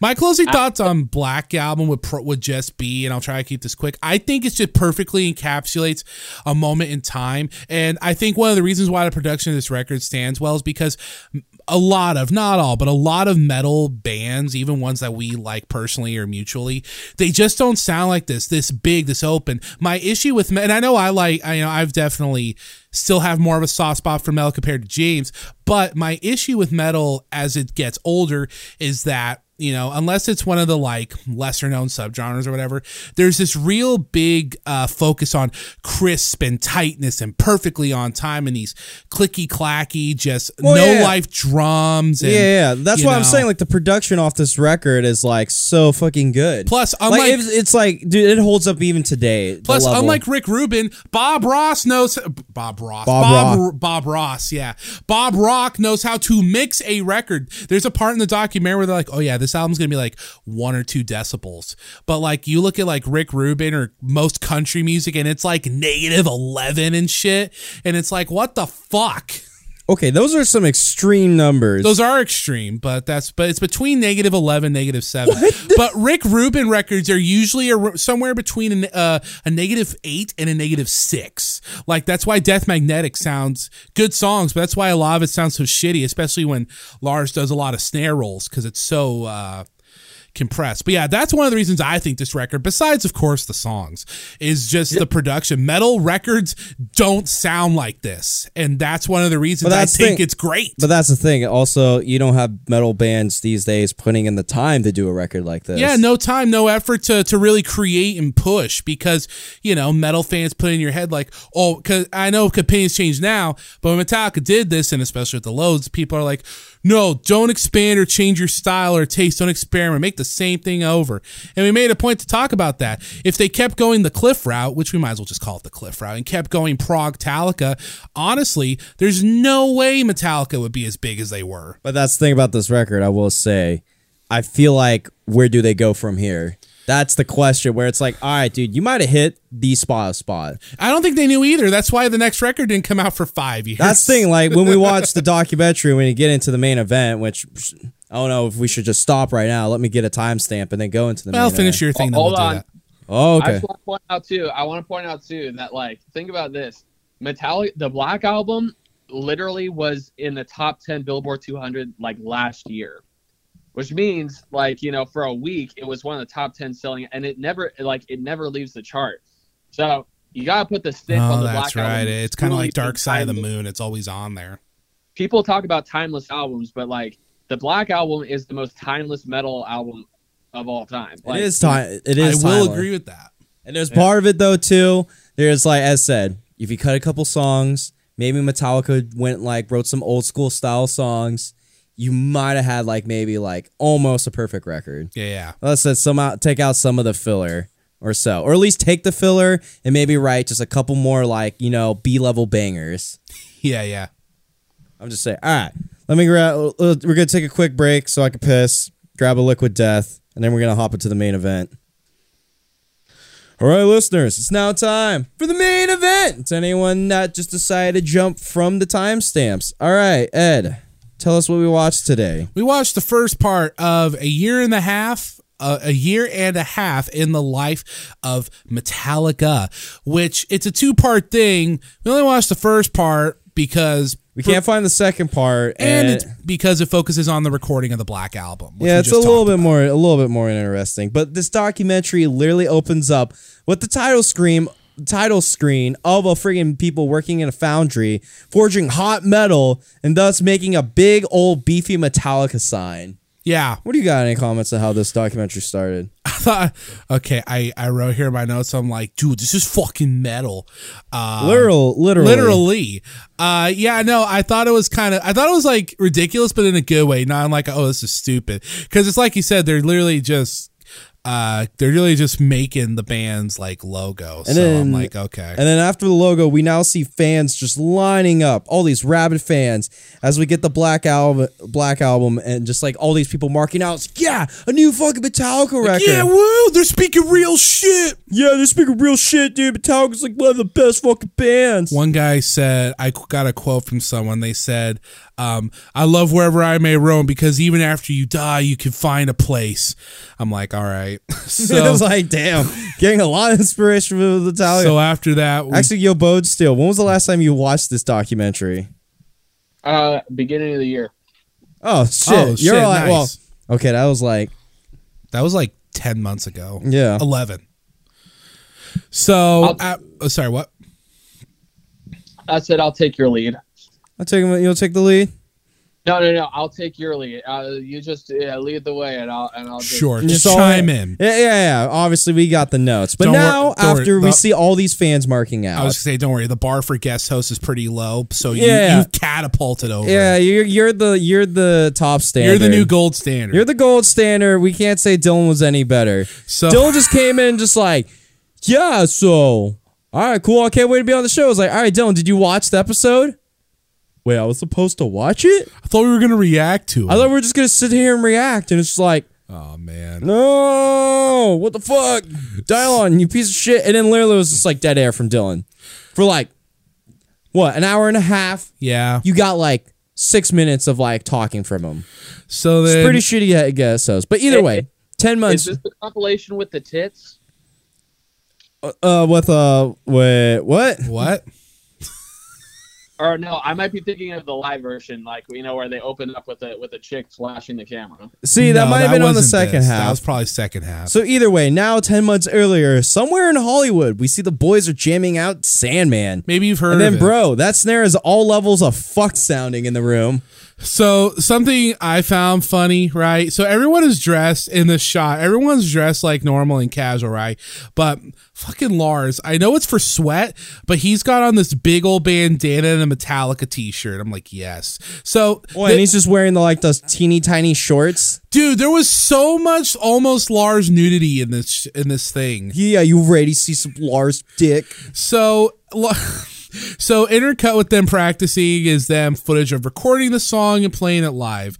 Lars in a talking head with his amazing hair. Yeah, just you got the Lars with the salon hair. You Oh, got the we go. friggin' like velvet colored like blouse. The just first thing he says, the first thing out of his mouth, and we were already memeing it when we came into the studio today. He said, There's just something about this project from day one we started writing Sandman. It just felt like a motherfucker. like when we started writing Sandman, it just felt like a motherfucker. Hetfield says all the songs we had were this record were quite a bit his exact words were a bit more simple, more to the point. Like, oh yeah, compared to fucking Injustice, fucking hell yeah. we realized we needed more thickness in the sound, more muscle. And I wrote here, oh, you mean you needed the bass? yeah. So Kirk talks about the studio they're recording it. He says they walked in in October, didn't walk out until May. So we see James and Bob Rock talking about song structure while like Kirk riffs in the background and Lars munches on a sandwich. Yep. We switched to Lars talking about how this record, he said, it's it's like this record, it's like you're building a house. It's like you're I'm- building a house. I'm over here. I'm banging away. banging but then away on the drums. They're like banging away around me. They're banging away around me. And I went, cool. Then we see Bob, who is a drums and soundscape kind of guy, telling Lars, hey, Lars, don't be so tricky on the hi hat or pepper it up a bit. Give it some weight. And Lars says, if it's weight you're looking for, I'm your fucking man. It's like, wait, you're looking for? I'm your fucking man. Yeah, see, I just know it was like we get shots of the members in like the interview room for the documentary is what I have. And then the next thing I got to is James and Bob are talking about the kids section and Sandman breaking it down. Yeah. And then yeah, yeah, and then we got well. Then I see like Lars is basically in underwear tracking drums, and then Bob's trying to coach Lars into the takes. Or so's like, hey, I want more pepper on it, because that's the thing with this recording. They did a lot of just like punch in recording, right? Even with the drums too. The drums, especially, like I don't know if anyone played it all the way through. Maybe Jason. Nah, it's did. all punched in. But but uh, Lars specifically, uh, they they uh, I'll just say it now. They mention it later, but for Enter Sandman specifically, every individual part of the song was recorded separate because Lars felt like no one take of a complete playthrough. And that's the thing. But we also see with Lars like tracking, we see he's in the room with the other guys, all Yeah. mic'd up, doing the song too. So they're like playing the song on repeat. Yeah. Uh, Lars says, I think we fessed up that we needed to bring someone someone in, and the one guy whose name kept coming up was Bob Rock. So we flew over to Vancouver, show him with footage of like a WW2 biplane, and uh, the vibe was there. And the vibe was there. So yeah, we see them meeting Bob Rock, and then Bob Rock's talking about himself as like he's showing his collection. Yeah. Bob Rock talks about tracking the subhumans and that one of the piece went to jail for anarchy because they blew up a facility. And then they're Yeah, no like, big "Oh, and who else did you record?" Bob Rock is like, "Oh, you got little Mötley Crüe over here." Yeah, uh, he also mentions bands like Twisted Sticks, The Dills, which I checked both of them and Subhumans out. I knew who Subhumans were, never listened to them. I know he did It's just- Dayglow. It's just yeah, it's just uh it's just dad punk to the max degree. And he also mentions uh, I also did Loverboy and then yeah, there's they they have a big framed uh vinyl of Dr. It Feelgood. was like, "Yeah, just Mötley Crüe over here." James talks about how he has this uh 8 track and that's where he keeps his riff library, which Yeah, well, true. on tour, he was making various riffs Yeah. on this eight track he's been holding since like '82. Kirk talks about how the main riff for Enter Sandman was something he wrote at three in the morning. And then we see footage of him rocking at three in the morning in a hotel room. He tells us Lars called me and Lars called me and he's like, dude, sick Sandman riff with some advice for the tail end. Then Kirk talks about how James writes the music mostly and Lars is the arranger. And apparently, according to Hetfield, some of these songs have been around for a while, at least in titles. He said Sandman was the longest at that point. And then this is one of the best parts of it right here. We see Lars in short shorts and a bright pink or lavender Metallica bathrobe, rocking out to his own drums, headbanging and giving the horns. He's like, Arena rock, yeah. You feel it? Yeah, yeah. We see like Lars going arena rock, then also enter shots of him tracking drums. You like sitting here, we're just trying to think of like a new way to do some arena rock sound. He's talking arrangements with with like Bob and Jason has a spot where he talks about how uh, Bob Rock came in. They'd known him for like two days, and Bob started like policing James's riffs. Like, No, no, they were talking about like some dude coming in, try to talk like throwing music theory to Metallica. Oh, yeah. and like try to like give James like, oh, maybe you should use like this scale in a there's too much and E James here. and then you just see James going, nah. Yeah, he's apparently he's just glaring at him, and I wrote here, "Ha, Papa Het got mad. So this next sequence is amazing. Oh my god. James describes being in the studio as uh, he he likes to work during the day, but there's no window, so he can't really tell what time of day it is. Lars though likes to work at night. Then we cut to footage of Lars Ulrich hauling ass down the L.A. streets. Yeah, we just see Lars mobbing in his freaking like Porsche in the LA streets. He's like, "Woo! Yeah! Come on! Move, dickhead!" Move, dickhead. There's a part where Lars is like, he pulls a Scott Steiner he's like, you know, they they have out these signs that say "Don't drive here," but there's they, nothing they have really. these lines and they have laws that tell you not to drive here. but there's nothing actually physically there to actually stop you from doing it. yeah, they're not like putting any nails or anything, so why bother? I Yeah, feel- but we also with them cut with people with the boys at the studio playing billiards and shit. yeah. And then he's like, "Yeah, James, break it out tracking." And usually, like, it's not till seven till like freaking Lars like gets in the studio and has sticks in his hands. Yeah, yeah. And that's just do what's up. I said that's the way to do it. Still like take forever until you finally I was like, all right, you finally have sticks in his hands, but that doesn't mean he's like tracking yet. Yeah, I, I think it said something like, you know, he'll get there at like three, but won't be ready to go till seven. Yeah, yeah. They It's- talk about he like Lars shows up at three. He, He like- then takes an hour nap. Yeah, he he eats, naps, and showers before working. Like James and J- like we see James and Jason going over nothing else matters. They're just jamming it out, and fucking Lars comes in with a cup of coffee, shades, that fucking bathrobe again, while Kirk and Jason are while Kirk and Jason are looking at new magazines. Yeah.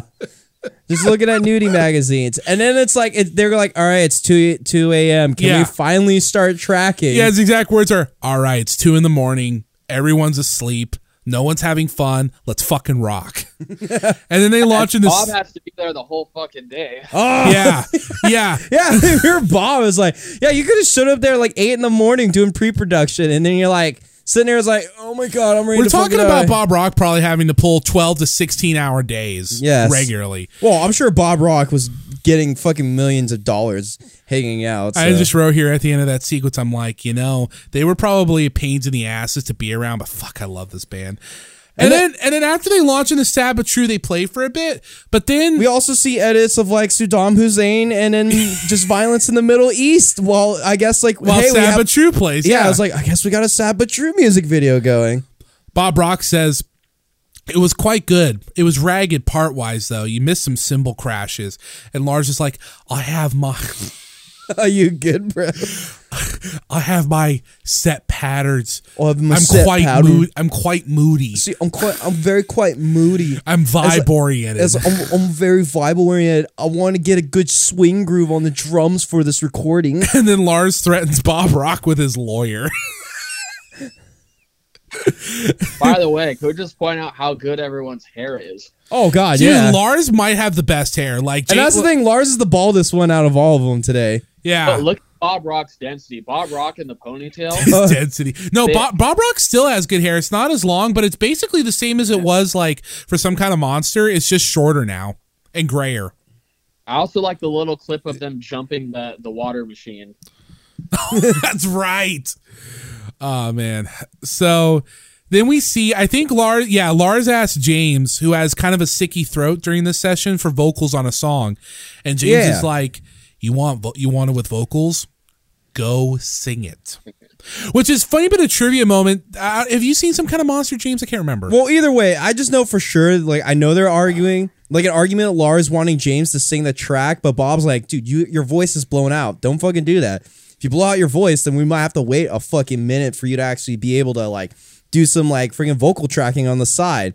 Which I wrote down. I guess tracking drums is living hell because you got Lars going, "Well, yeah, we could track well vocals, but the, the vocals kind of help me guide to know where I'm at in the song." Yeah.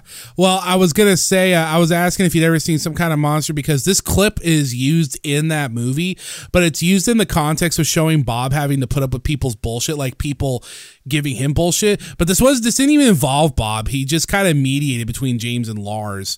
But yeah, Lars is like. and you just see Bob's like, "Fuck it, go blow out your voice. I Yeah. don't fucking care." and Lars is like, I just need a verse and a chorus. Also, all just need- one, just do it once. All it needs just a voice in the chorus. And I guess yeah, but they're tracking the Unforgiven on the drums. and I'm like, damn, James's voice sounds like shit on And then this. we and then yeah, we got good Lars faces. He's like friggin' just points out Lars he's like fucks up. It's like, oh dang, I fucked up on the snare. Can we punch in there? And then Yeah. Bob says like, yeah. Yeah, yeah, no, he like, fu- yeah, no, Lars fucks up, and then he just starts punching the snare out of anger. He's like, "Fuck!" Yeah, and then Bob's like, "All right, take 25 minutes, Lars. We're gonna go in. We're gonna replace the snare, and we're gonna replace the snare head." And then you just got Lars like, "No, let me get it. Just come in." I was like, "All right, let's just take a quick break. We're gonna come in. We're gonna tune in the snare. Yeah. and then we go into the Unforgiven music video. Unless I missed something, Ed. Uh, well, James and Lars have a little thing while while they're doing that. Um, because Lars wants to keep going, but James wants to stop because you know James and everyone else have been there for a few hours, but Lars like just got there, you know. So they keep running through Unforgiven, putting together, piecing together, and then so I swear some of those drums made the cut. And then when they and then after that, um. Yeah, we get the Unforgiven Lars- music video. What's up? He he goes to Bob and Bob's like, yeah, no, the song's all right. Just need some solidarity. And Lars said something to the effect of, well, I feel like I'm doing pretty solid. I think we just need to rein in the other guys. I think we just need to rein in the other guys. And as Bob changes Lars's snare, there's a funny bit where Lars like thrusts sub- suggestively behind him, and then right before they play the uh, the music video, um, Jason just talks about how you know we're cool with running through songs, but Lars wants has them run through shit like sometimes twenty to thirty times in one day. And then yeah, they just straight up play the Unforgiven music video. Yeah, well, hey, that's why I fucking hey. Metallica's practice, Metallica's practice regimen is nothing to fuck with. No, No, there's worse though. I think there's other bands that will literally it's like, all right, we're gonna put in a whole work shift today of just practicing. So I hadn't seen the Unforgiven uh, in years, um, but uh, yeah, it was a cool video. Did, Jake, did you have any thoughts on the like the video if you remember it? I don't think I heard you. Oh, Jake's saying muffled again. Oh well, we'll just continue on until Jake tells us he's not hearing us all muffled out. So we- after the video, we come back to uh, We just Lars see- roasting Kirk for doing 15 minute guitar solos. Sitting there and it's like, yeah, because they're talking about free like the Freebird solo and shit. But then also Lars is hazing Bob. But Bob then we as Lars track the final drum track. Yeah. I think they're just like hazing, but it's like, all right, Lars, this is literally the last drum track you have to track. And he's like, all right. But then right after that, we cut to uh, yeah, none of these things breathe too long. We cut right to a family coming in. Yeah, we see a cancer kid Yeah, come through with a make a wish. Was just he was through the Make a Wish Foundation. He's like he's fighting cancer, but Yeah. he wants to hang with Metallica. He's like, I love you guys. I don't play anyone else as much as I play you. You guys are crazy. I could never play the stuff you play. And Lars says, we can't even play it ourselves. We can't even play it ourselves. So then he picks up, a, so the kid picks up a guitar and jams with the boys. Specifically, uh, play they play Four Horsemen. Yeah. So that was cool. Yeah. And then we cut to James talking about vocals. Yep. He says they never focused on vocals quite like how they did on um on Well, this I, record. I just want to say, like, after the cancer homie, there's like, you know, we have a very good positive vibe right now. Post jamming with like the cancer kid, just Yeah. like doing that all like levels, and then yeah, James is tra- is like just tracking vocals, and James doing a lot of punch-ins. Yeah, he said um he said it used to be like, "Oh, you messed up. No, it's fine. We'll just punch in." Not with Bob though. Oh no. He had him doing harmonies multi-track layering. I don't know if it was Bonesteel, hundred tracks on tracks layering. Oh no, Bonesteel, if we're not muffled, do you know if the Black Album had 100 vocal tracks on each song? I think we're muffled. I thought I hear. I thought. I think. I, think we hear eating Bonesteel. Yeah, I think we're hearing eating Cheetos. Wait, Bonesteel, can you hear us? Yeah. Yo, do you know if there was like a 100 vocal tracks on each song on this record? a hundred probably not but i think production has definitely changed since you know in the last 30 years or whatever but there's pro- there's probably more vocal tracks on this album than any metallica album prior so Yeah, you hear Oh, how yeah. you hear how good it sounds, and there's probably only like between ten and twenty on each track. You should give that a shot. Well here's the thing you got to keep in mind though they're not doing a lot of harmony on this album so it's a lot of james just doing gruff singing with maybe some like you know doubling and all that but they're not utilizing a ton of harmony It's not So- gruff, Jake. It's tough. So then after, so it's Unforgiven they're working on right now specifically. Then a dude comes in and drops off a stack of what looks like 20 dirty magazines. Yep, it's just a fat pile of porno mags. the big breast ones are for Lars. It's like, here's the big breast ones. Like, this is for Lars. The ass ones are for James. And the two gay ones are for Jason. It's like, Lars Lars makes actually makes a funny joke here where in one of the gay magazines there's an ad it says something like gay one on one call this number he goes look it's an ad for the studio looks the ad, looks an ad number for the studio. Ha. then we cut to James working on Sandman he assumes the I'm recording vocals power stance and yeah it's rough cuts Bob is helping him shape the melodies and whatnot yeah, he's just sitting there. Like, we're having fun here, James. We're having fun. yeah that's what he tells him he's just He's, like, like, trying to, he's like like- throwing some character make it Hetfield we're having fun We're having fun, right? And then we see like they pan out into another room, and we see Lars and some creepy dude just watching a supposed Madonna pornography tape. yeah It's like, oh, look at it right there. You could. Oh, I think this is close. We're gonna see Madonna's bush. Hold on. You should also point out too. I think it's it's a fun little note to think that the the most famous metal song of all time, being Enter Sandman, most likely, is is recorded in socks. Wait, you talking about the socks over the mic? No, no, no. James is James is just wearing socks. Oh, okay. oh Well, you just relaxed in the studio. Shit, that's how it's supposed to be. Yeah, Make was, it- was, was he supposed to I- be I- wearing leather jacket with the uh, Terminator boots? Well, I'm just saying, like you know, you think about like say your prayer, little won't, and it's just a dude just chilling there in socks. Hey Just man, hanging some out people sleep in a with their sock. socks on. yeah, he might have been even wearing sweatpants, just hanging out, relaxing in the studio.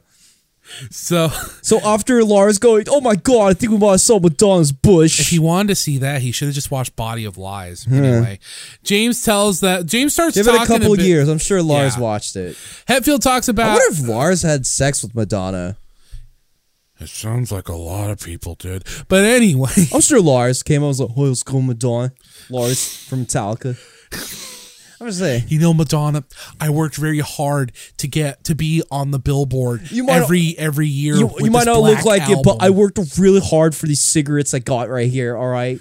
So just come up and you, you didn't think that at some point this evening you're going to be wanting to have a cigarette? Yeah, I showed Ed the fucking uh, Jim Breuer, like uh, Howard Stern, like Lars story where he's like, fuck that kid's fucking knapsack. So also, I have to keep talking about hair, but I I'm digging Jason's like look here, the fucking shaved sides of the head. Oh pulled up. yeah, this I'm gonna be honest. I think Jason always had good hair. Look good, long, shaved sides. He looks good with short hair. yeah. So, And yeah, you got the ridiculous Lars hair. I'm by the way, funny irony here. Of speaking about baldness, because we talk about how bald Lars is now. There's a clip of one of their pre-show banter bullshits where uh, it was when Jason first cut his hair, and Lars is kind of making fun of him, like Jason, where'd all your hair go? And he's like, he can't grow it anymore. And what happened? Lars is the first one to go super bald. Yeah. So Hetfield tells us how they constructed the studio to give the album the big crunch sound. I wrote here, it looked like they just built a fucking fortress. Can one of you two, if you want, All like elaborate? So I know for sure they build in a secluded box and then also use a used uh, moving blankets for sure to like put over the mic so there's not too much like you know sound reflection when tracking the guitars to bring in that big beefy crunchy tone. Do you have any uh, production notes on that from your observation? Good host friend Bonesteel. And that was for the recording of of which instrument?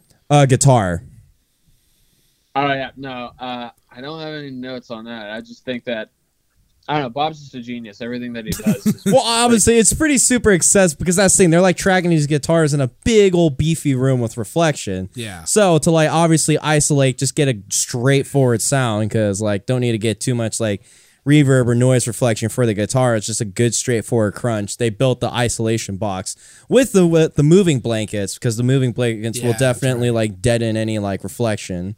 So right. Then we cut to Virgil Hetfield, James's dad, and he talks about how so Hetfield had a stepbrother who was a drummer, and when he was a kid, they started him on piano. And they didn't say this, but this part, but it's uh, I believe Hetfield was in choir as a kid, so that dude just grew up around music. yeah, Um, yeah. We're just seeing James and his dad just talk about like his l- young life. Just talking about the piano. And then uh, the camera sneaks up on Lars as he's Yeah, writing like- production notes. Yeah, we just like see like because while, while they're working with James, they pan over to a closet where L- Lars is like dissecting his like drum takes. Yeah. and figuring out which is the best parts they like use for the fi- for like the final track. And then we cut to, yeah, like I said, there's not a lot of smooth transitions. We cut to James toying around with various riffs from the album, like Wherever I May Roam and Unforgiven. Then we randomly cut to them watching the news as Bush Sr. talks about the war. Yeah, talk about the war, and then they're like just throwing darts at a random picture of some dude. Yeah, I was gonna ask, did you know who that dude was? No, wait, Bosio, do you know who that dude was? That they were throwing the darts at? He looked like Kenny Uh, Omega. Ki- yeah, that's uh, Kip Winger. So like, yeah, I was throwing darts at Winger. That's fucking funny. So then we see a dude. I think he's the guy that's like. I think he's the sound engineer So, working yeah. with Bob. We cut to a Yeah, guy we see- named Randy Razorblade. So Randy Razorblade, because he has a quote on that, because back then, putting together your tracks, you had to physically go in and cut the tape. Yes. So physically putting and cutting the tape together for the master drums. It's crazy to me. Then we stem Bob roasting. Then we see them both roasting Bob on an old record he made. Yeah, that he was personally like he tracked on, and he just like was like the center. He was like, there's a big old profile picture of him. yeah, they just talk like, about oh how look at like Bob, just look at old girly. he looked like Look a at him. girly man, and uh, He how he like- had he only had one chin. He like you only and you only have one chin at the time too. Then we cut smash cut to Jason flying down the suburbs. Yeah, I don't know if the Metallica guys are good drivers, but he's Yeah, like, you see him just yeah. Jason is big old beefy like freaking Chevy Nova dragster. Actually, no, it was a it was a second generation Mustang fastback. I think I've seen in videos of him mobbing in a Nova, but he's in his second generation fastback, just mobbing through the streets and just Newstead talking. Cool. Yeah, he says, yeah, people want to say we can't write good music anymore. We're about to show them what's up. He's like hyping up the record and shit. And then he talks about the bass setup, how they had to put, because Jason plays with a pick, unlike Rob Trujillo and Cliff Burton. So they had to put up a wall of foam around him because his thick, tough picking got picked up and it kept annoying Bob. Yeah, he's like telling the story. I was like, yeah, so back in the day when I just had a wimpy amp, the only way for me to actually like punch my sound through is like I had to hit the shit out of the bass. And that's when tracking the bass, you just see like them was like, so yeah, tracking these bass tracks, freaking, it's kind of a nightmare because like when we got like going on, we hear the pick coming through the, we hear the pick clicks, pick click clangs coming through the mics. So we had to set up a huge wall of foam between the amp and Jason, so we didn't hear the friggin' hear the friggin' pick clings coming up through the microphones. yeah. And then we see some bass tracking for wherever I may roam. Yeah. Uh, I don't think um, Bob and James cared for it, but I think Lars liked what Jason played. Jason said the hardest part was finding a tone that complemented everything, and but also didn't kill like guitar and drums. And then we cut to them all in the break room. They're watching some award show, I think. Um, yeah.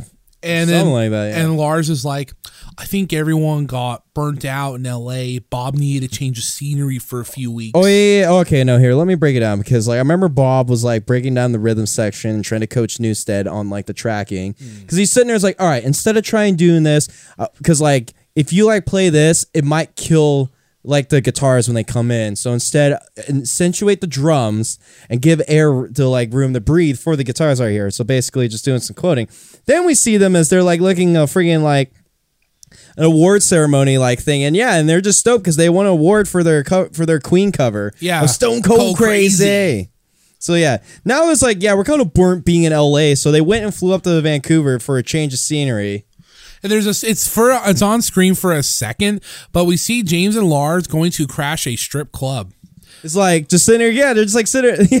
they're at like this freaking studio, and there's a strip club ac- across the road. Yeah. So hey, when we're not tracking, we just go over to the strip club and see some titties. Which is funny because I'm not saying you can't go to one, but I thought James was with his wife at this point. Could Hey, that don't mean you can't go to a strip club. Hey, you were quick on that one, Jake? hey, I'm just saying, if you like cleared it with the lady, I'm, who knows? I don't know if these Metallica dudes were super faithful though. Well, so James is doing a lot of guitar stuff, but also vocal stuff too. There's a glorious scene here where he's talking to the camera. He's got his guitar. Yeah, they're just in hand, outside. Yeah, just Hetfield's outside. and Bob Rock in a wonderful purple button-up shirt with a fat like chain medallion necklace around his neck. He goes, "Hey, fucking Hetfield, get in here and work on the goddamn album. What the fuck are you doing?" Yeah, and he's like, "Well, yeah, I'm just sitting here, just like talking to the camera, talking about nature." And he's like, he's like, he's like, he's like, I have had it with you ever since you've got here. You've been on a nature kick. We don't have time to fuck around anymore. And James the whole time is just not taking it seriously. He's like, he's like, hey, take it down, peace, brother. it's like he's brother. like, like, like Hetfield's kind of just straight up being a dick, but it's really funny. so then we see them do some work on Nothing Else Matters, um, which uh, I, I think this made the album. There's a part where he's fucking around with like one of those dual neck guitars that Jimmy Page used Yeah, they're use. just dicking around with vintage amps. Yeah, they're playing with the dual neck guitar. Yeah. Jimmy Page, like the 12 string on the top and then six string on the bottom. Yeah, they work on that and wherever I may roam, and then we see them in the booth. They're ha- Bob is trying to have a serious discussion on what guitar to use and like tone and stuff. Then Hetfield walks up to him and just rips out a fart. A nasty fart. It doesn't sound that bad, but Bob and Razor, they're selling it like they just got hit with napalm. yeah, they're just like they clear the room. It's like the na- some nasty fucking beer induced fart. So then Lars arrives after it's been a few I know. days. Wait, Lars now flies in the cause some mayhem. And he he literally he says almost word for word, "I'm here. Time for the real work to begin. Erase the last four days of work because I'm here now." I'm here now, and now in the studio they have a stripper in there. Yeah, what the fuck?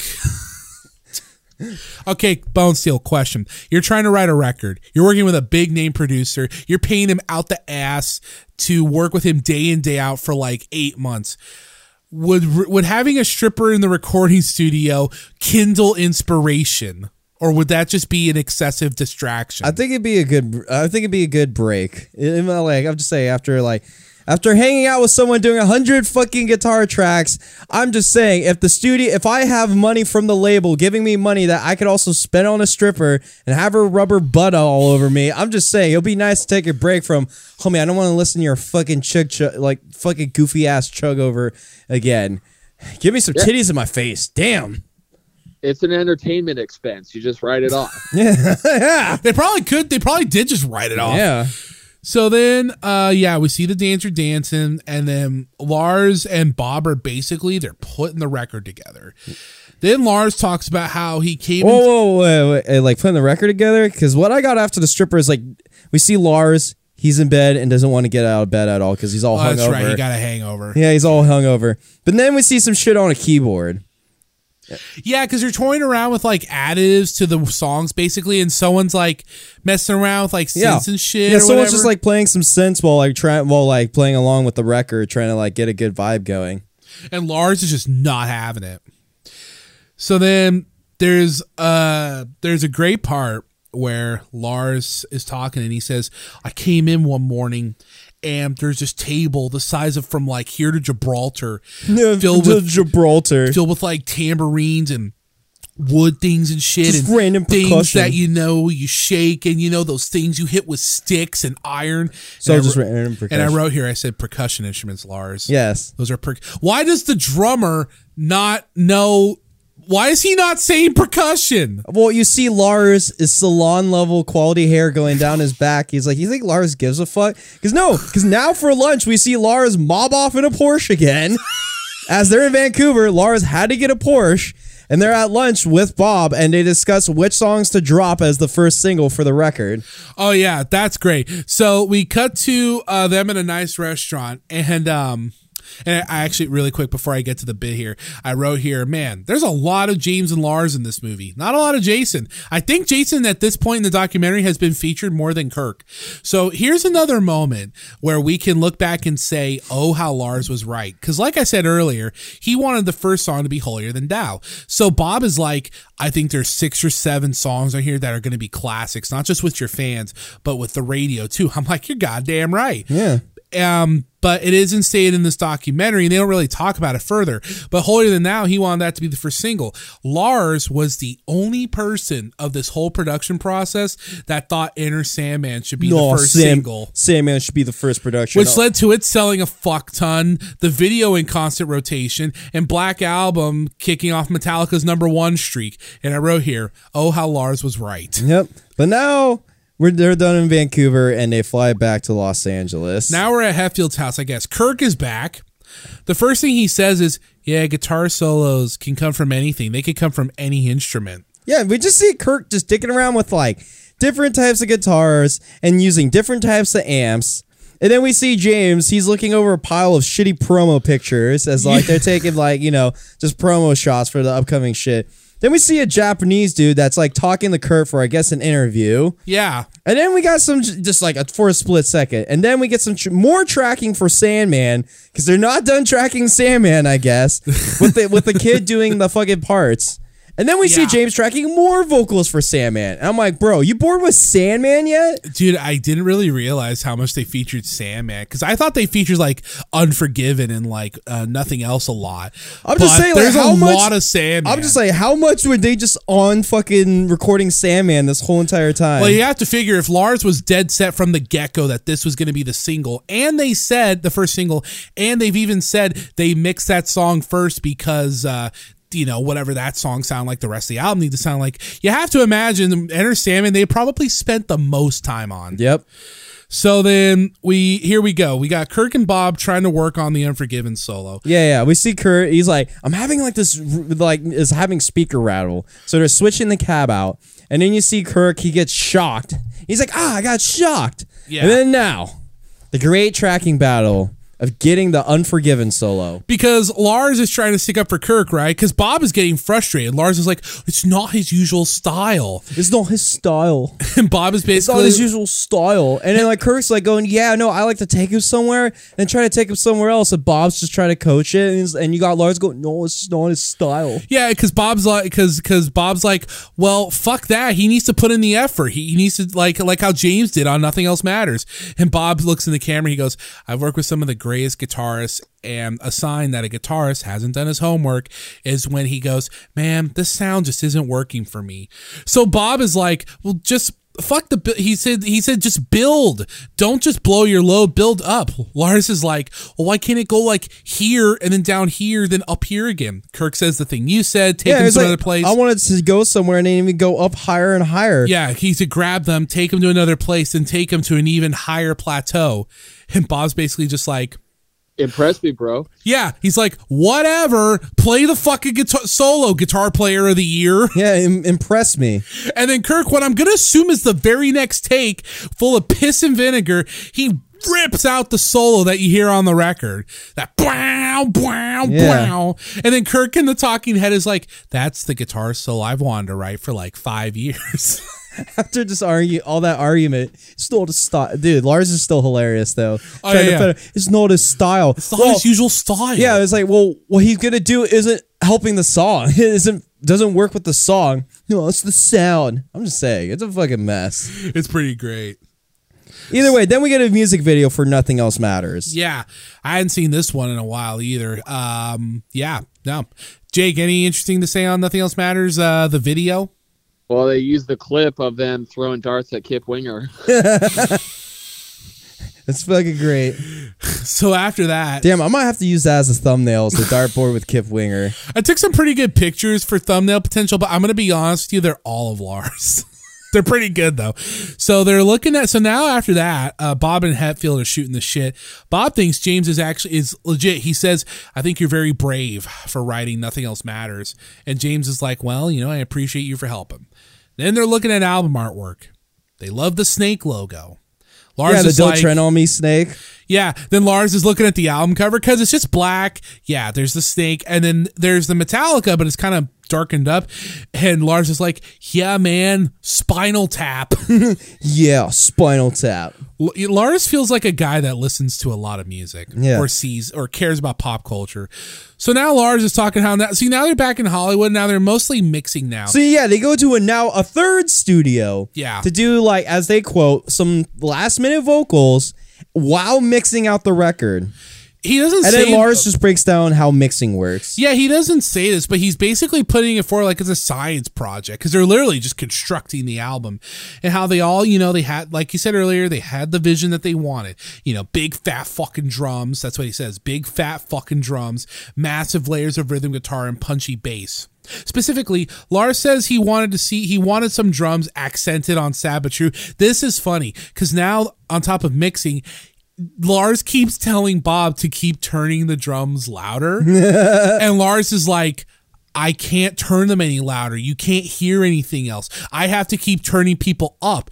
And he's like, Well, yeah, but I wanted to accentuate the fill here or whatever.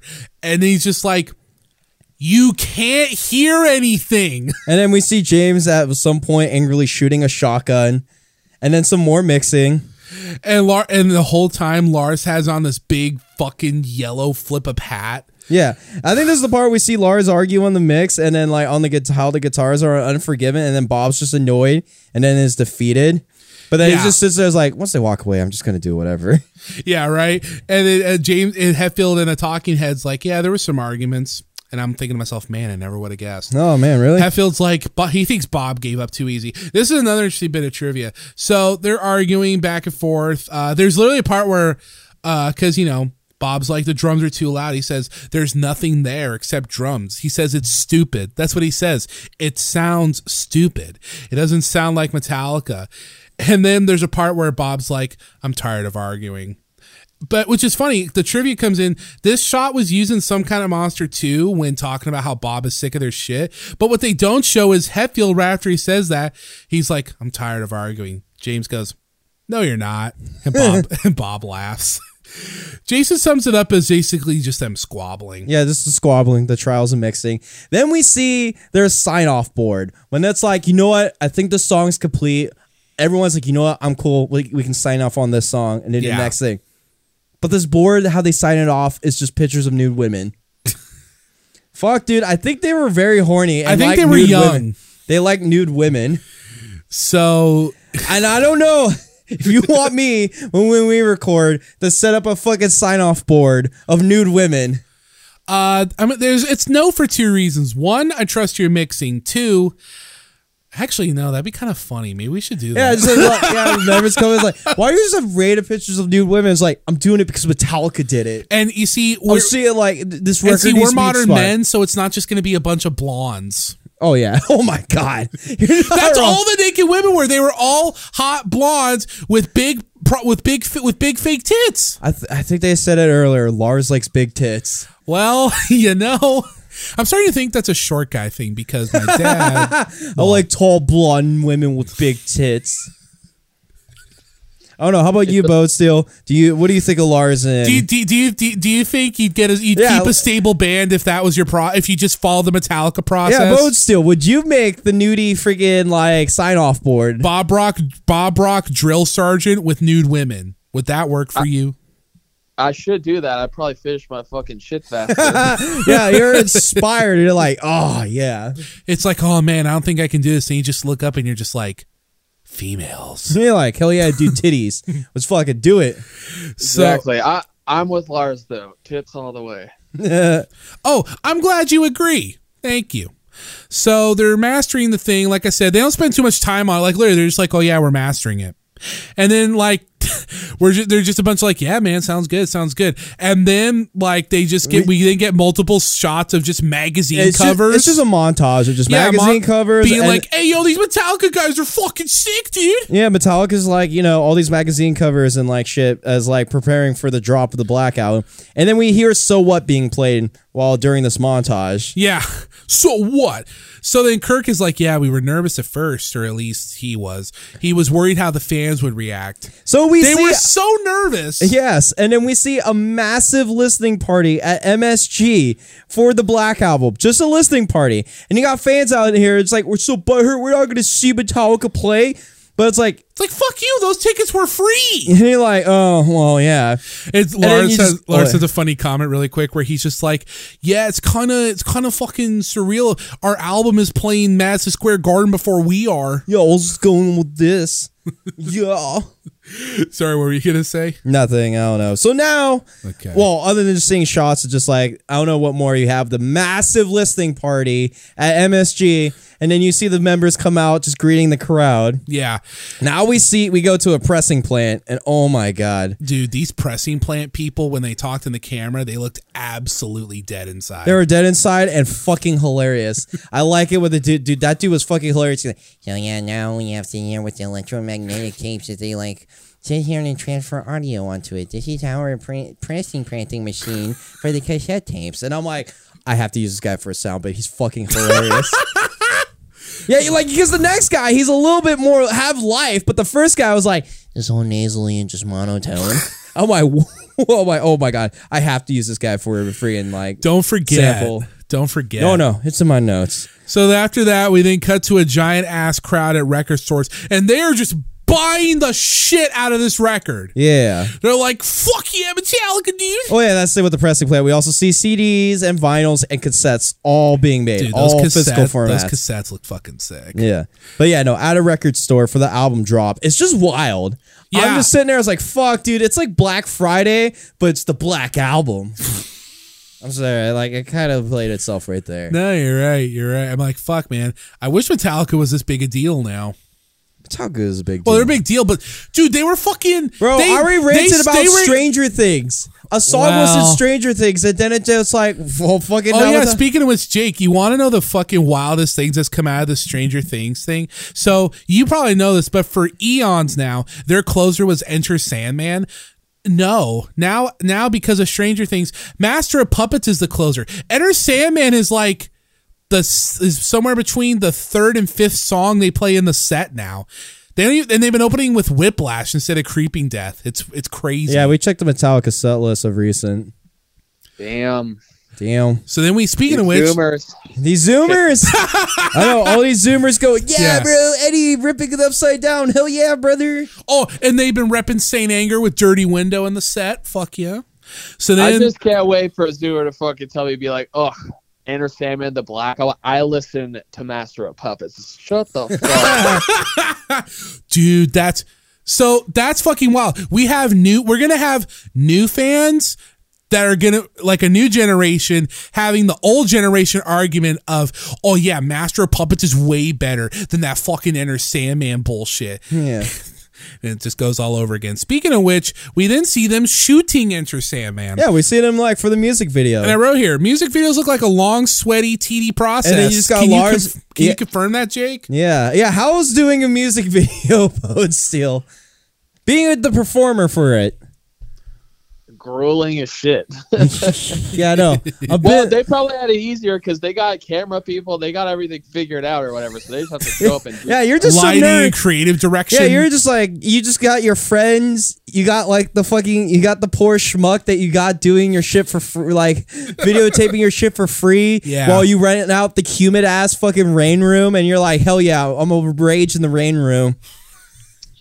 Yeah. So if you're not if you're not organizing everything, then sure it's fun. I'm gonna be honest, I I don't don't know. Lars still talked about. I was like, yo, I'm out of, sh- I'm out like playing shape after Yeah, like he- being in the studio. I'm just so gassed out of playing like full. Because that's the thing. I'm sure Lars is just playing like one straightforward take. Yeah, yeah. And instead of just like in the studio where he's like breaking it bit by bit. And that was the thing. We see Lars in that pink fucking bathrobe again. He's talking to him. He said this a little earlier, but he said we hadn't played live for 14 months, so we're out of shape. And he grabs like quote Damn, that's a unquote ba- long time for Metallica, I feel like. Yeah. So and he grabs like a, a flab of his stomach to be fat. I'm like, Lars, you're fucking thin as shit, dude. So Yeah. then, Yeah, wait. Just wait, Lars. Just wait, Lars. so then they play Enter Sandman. Any thoughts on this music video, guys? Oh, it's it's uh, just the Sandman music video. I usually skip the music videos and watch this documentary. I already know what the music videos are. Well, yeah, but I mean, but this music video specifically has like some clout to it, wouldn't you say? Yeah, there's a little clout. The like editing though is a little weird and dreamy. Kind of get annoying. But either way, we see James talks about being stoked after finally going home as they're done with the record. And Sina's like, yeah, I can finally go home now. It's like, what the fuck have you been doing? Have oh. you just been living in the studio? And I'm like, I guess so. Yeah. And we sorry. see them like talking about finally wrapping up the process recording. Yeah. And this Laura's like, I'm in awe that it sold like nine million records. Yeah. Sorry, I had to scroll down because I wrote a whole thing here just because I remember my parents telling me when they they remember when uh, Enter Sandman came out, which actually that came out like right before a little bit before they met. Um, and yeah, because because dad knew who they were a bit, and mom, as I think I said on the show, saw Metallica by accident, but it was literally one of those things where they're just like, dude, that song and video changed everything. Thing and I wrote here, I said, yeah, the 80s died in 1991. Yeah, because Metallica was there to tr- to purposely kill Kip Winger on the, because of the fucking dartboard. Oh man, So, yeah. Nirvana wanted to kill Guns N' Roses, but they failed uh, because Kurt Cobain hated Axl Rose. So, Well, everyone hated Axl Rose back then. so then Hetfield after the video, he's literally it's after the video. Hetfield basically is just like, you know, I want to go home. I don't want to think about I don't want to think about music or work for a while. I'm like, I don't blame you. Jason's like, dude, this went far and above my expectations. Kirk says, yeah, we really pulled it off. We really banded together. And Lars, he's not crying, but the words sound like he could be. He's like, I never thought this was gonna happen. No one ever thought this was gonna happen to this band. And then we see the boys. They're having fun. They're jamming "Die, Die, Die, My Darling" by the Misfits. You mean Last Caress? Isn't that? oh no, no. Yeah, I think it is Die Die. Yeah. I thought they were playing Last Caress. I don't know. I couldn't recall. I didn't care. and they're just having fun and then yeah roll credits and then during the credits we see some fun outtakes and almost all these outtakes are these fuck these guys fucking with the poor cameraman Yeah, yeah. We just see Lars talks about when like the cameraman crew is like, why the fuck do we got camera people coming in? I guess the label wanted to document us making this record. yeah yeah Elektra was really was really hype he was like you know if i would have known that if someone would have told me what what a hell be doing a documentary do, I would have said no. And then the last note I have here, in a fucking great moment of foreshadowing, there's a shot of Bob Rock playing the bass. And I just thought that was really funny. So yeah, that's the movie, everybody. Yeah, there's a part two with their touring life, but we can't find a full version of it. So, and then it would be turned into a very, very, very, very long podcast. But Yes. yeah, I don't know, Jay. How about you? Tell us you about the tell us about the documentary and your thoughts. What are some of your favorite parts? Well, I think it's one of the better examples of like a making of documentary, and the fact that they had the forethought to film everything is pretty sick. Uh, Well, obviously, there's like also outtakes and everything too. Well, yeah, but it's just the fact that you know how many great records have like have the making just been lost to time or whatever, and you just kind of wonder. It's kind of cool that this is all on tape. Also, yeah, there's outside- sinners like yeah, this great monumental record where they're taking breaks in Vancouver with strippers in the studio. Sometimes that's what it takes. Hey man, some kind of monster had them taking breaks with with therapy. Oh yeah, I can't wait So, for that you know- one. I can't wait for that one. Um, like some Well, kind of it- monster might be the better documentary, but this album had some really great moments. Well, this one's more fun. yeah, but it's not like you have the making of Nevermind on tape or anything like that. So I Yeah. mean, this is, is is pretty sick. Also, I think it's a good little snapshot, uh, little time capsule for just the early '90s in general. and how and how 1991 LA looks just like modern LA.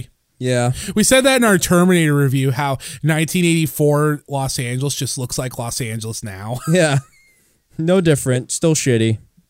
So I mean, and then I've, it's all downhill from here. So Kind of, uh, yeah, we'll see. Uh, yeah. That's we'll the see. interesting part. I See- already know what all these records are. I don't know what the next ones are. See the see the, see this is where this Metallica perspective gets fun for a few weeks because uh, oh okay, sort of it's fun, it's like- Saint Anger's because that's a very personal album to me so that's gonna be the this one is the content though where we're actually going. All right, this Yeah. fucking blows.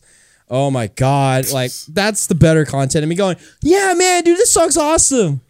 Fully, this I feel like just a little bit funnier content, and I get better jokes. Well, when that's I'm what I was like, gonna out of anger. I'm that's like, what I was how gonna much this sucks. That's Why what am I'm listening to this? That's what I'm saying. The next few records, I know you're okay. You know, you you, you kind of like Death Magnetic, and you kind of like Hardwire, but the next few weeks are going to be the interesting ones because because because are you I talking don't about? care We about Reload, but I like Load and Saint Anger. oh, I'm so- making you listen to Lulu. We're we're listening to Lulu. Oh fuck, that's right. Hey Jake, want to listen to Lulu with us? Uh, no, but you guys also got to watch the the the documentary on the making of Load and Reload.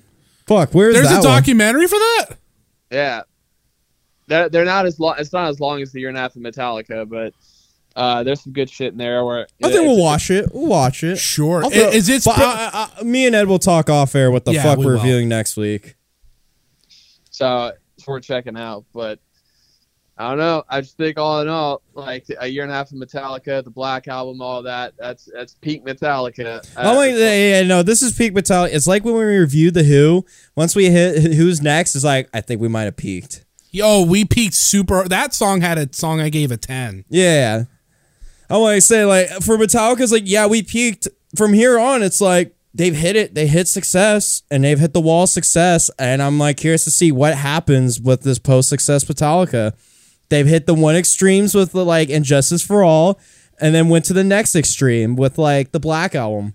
Now, what will happen next? What happens? What, ha- what happens to when we listen to alt Metallica?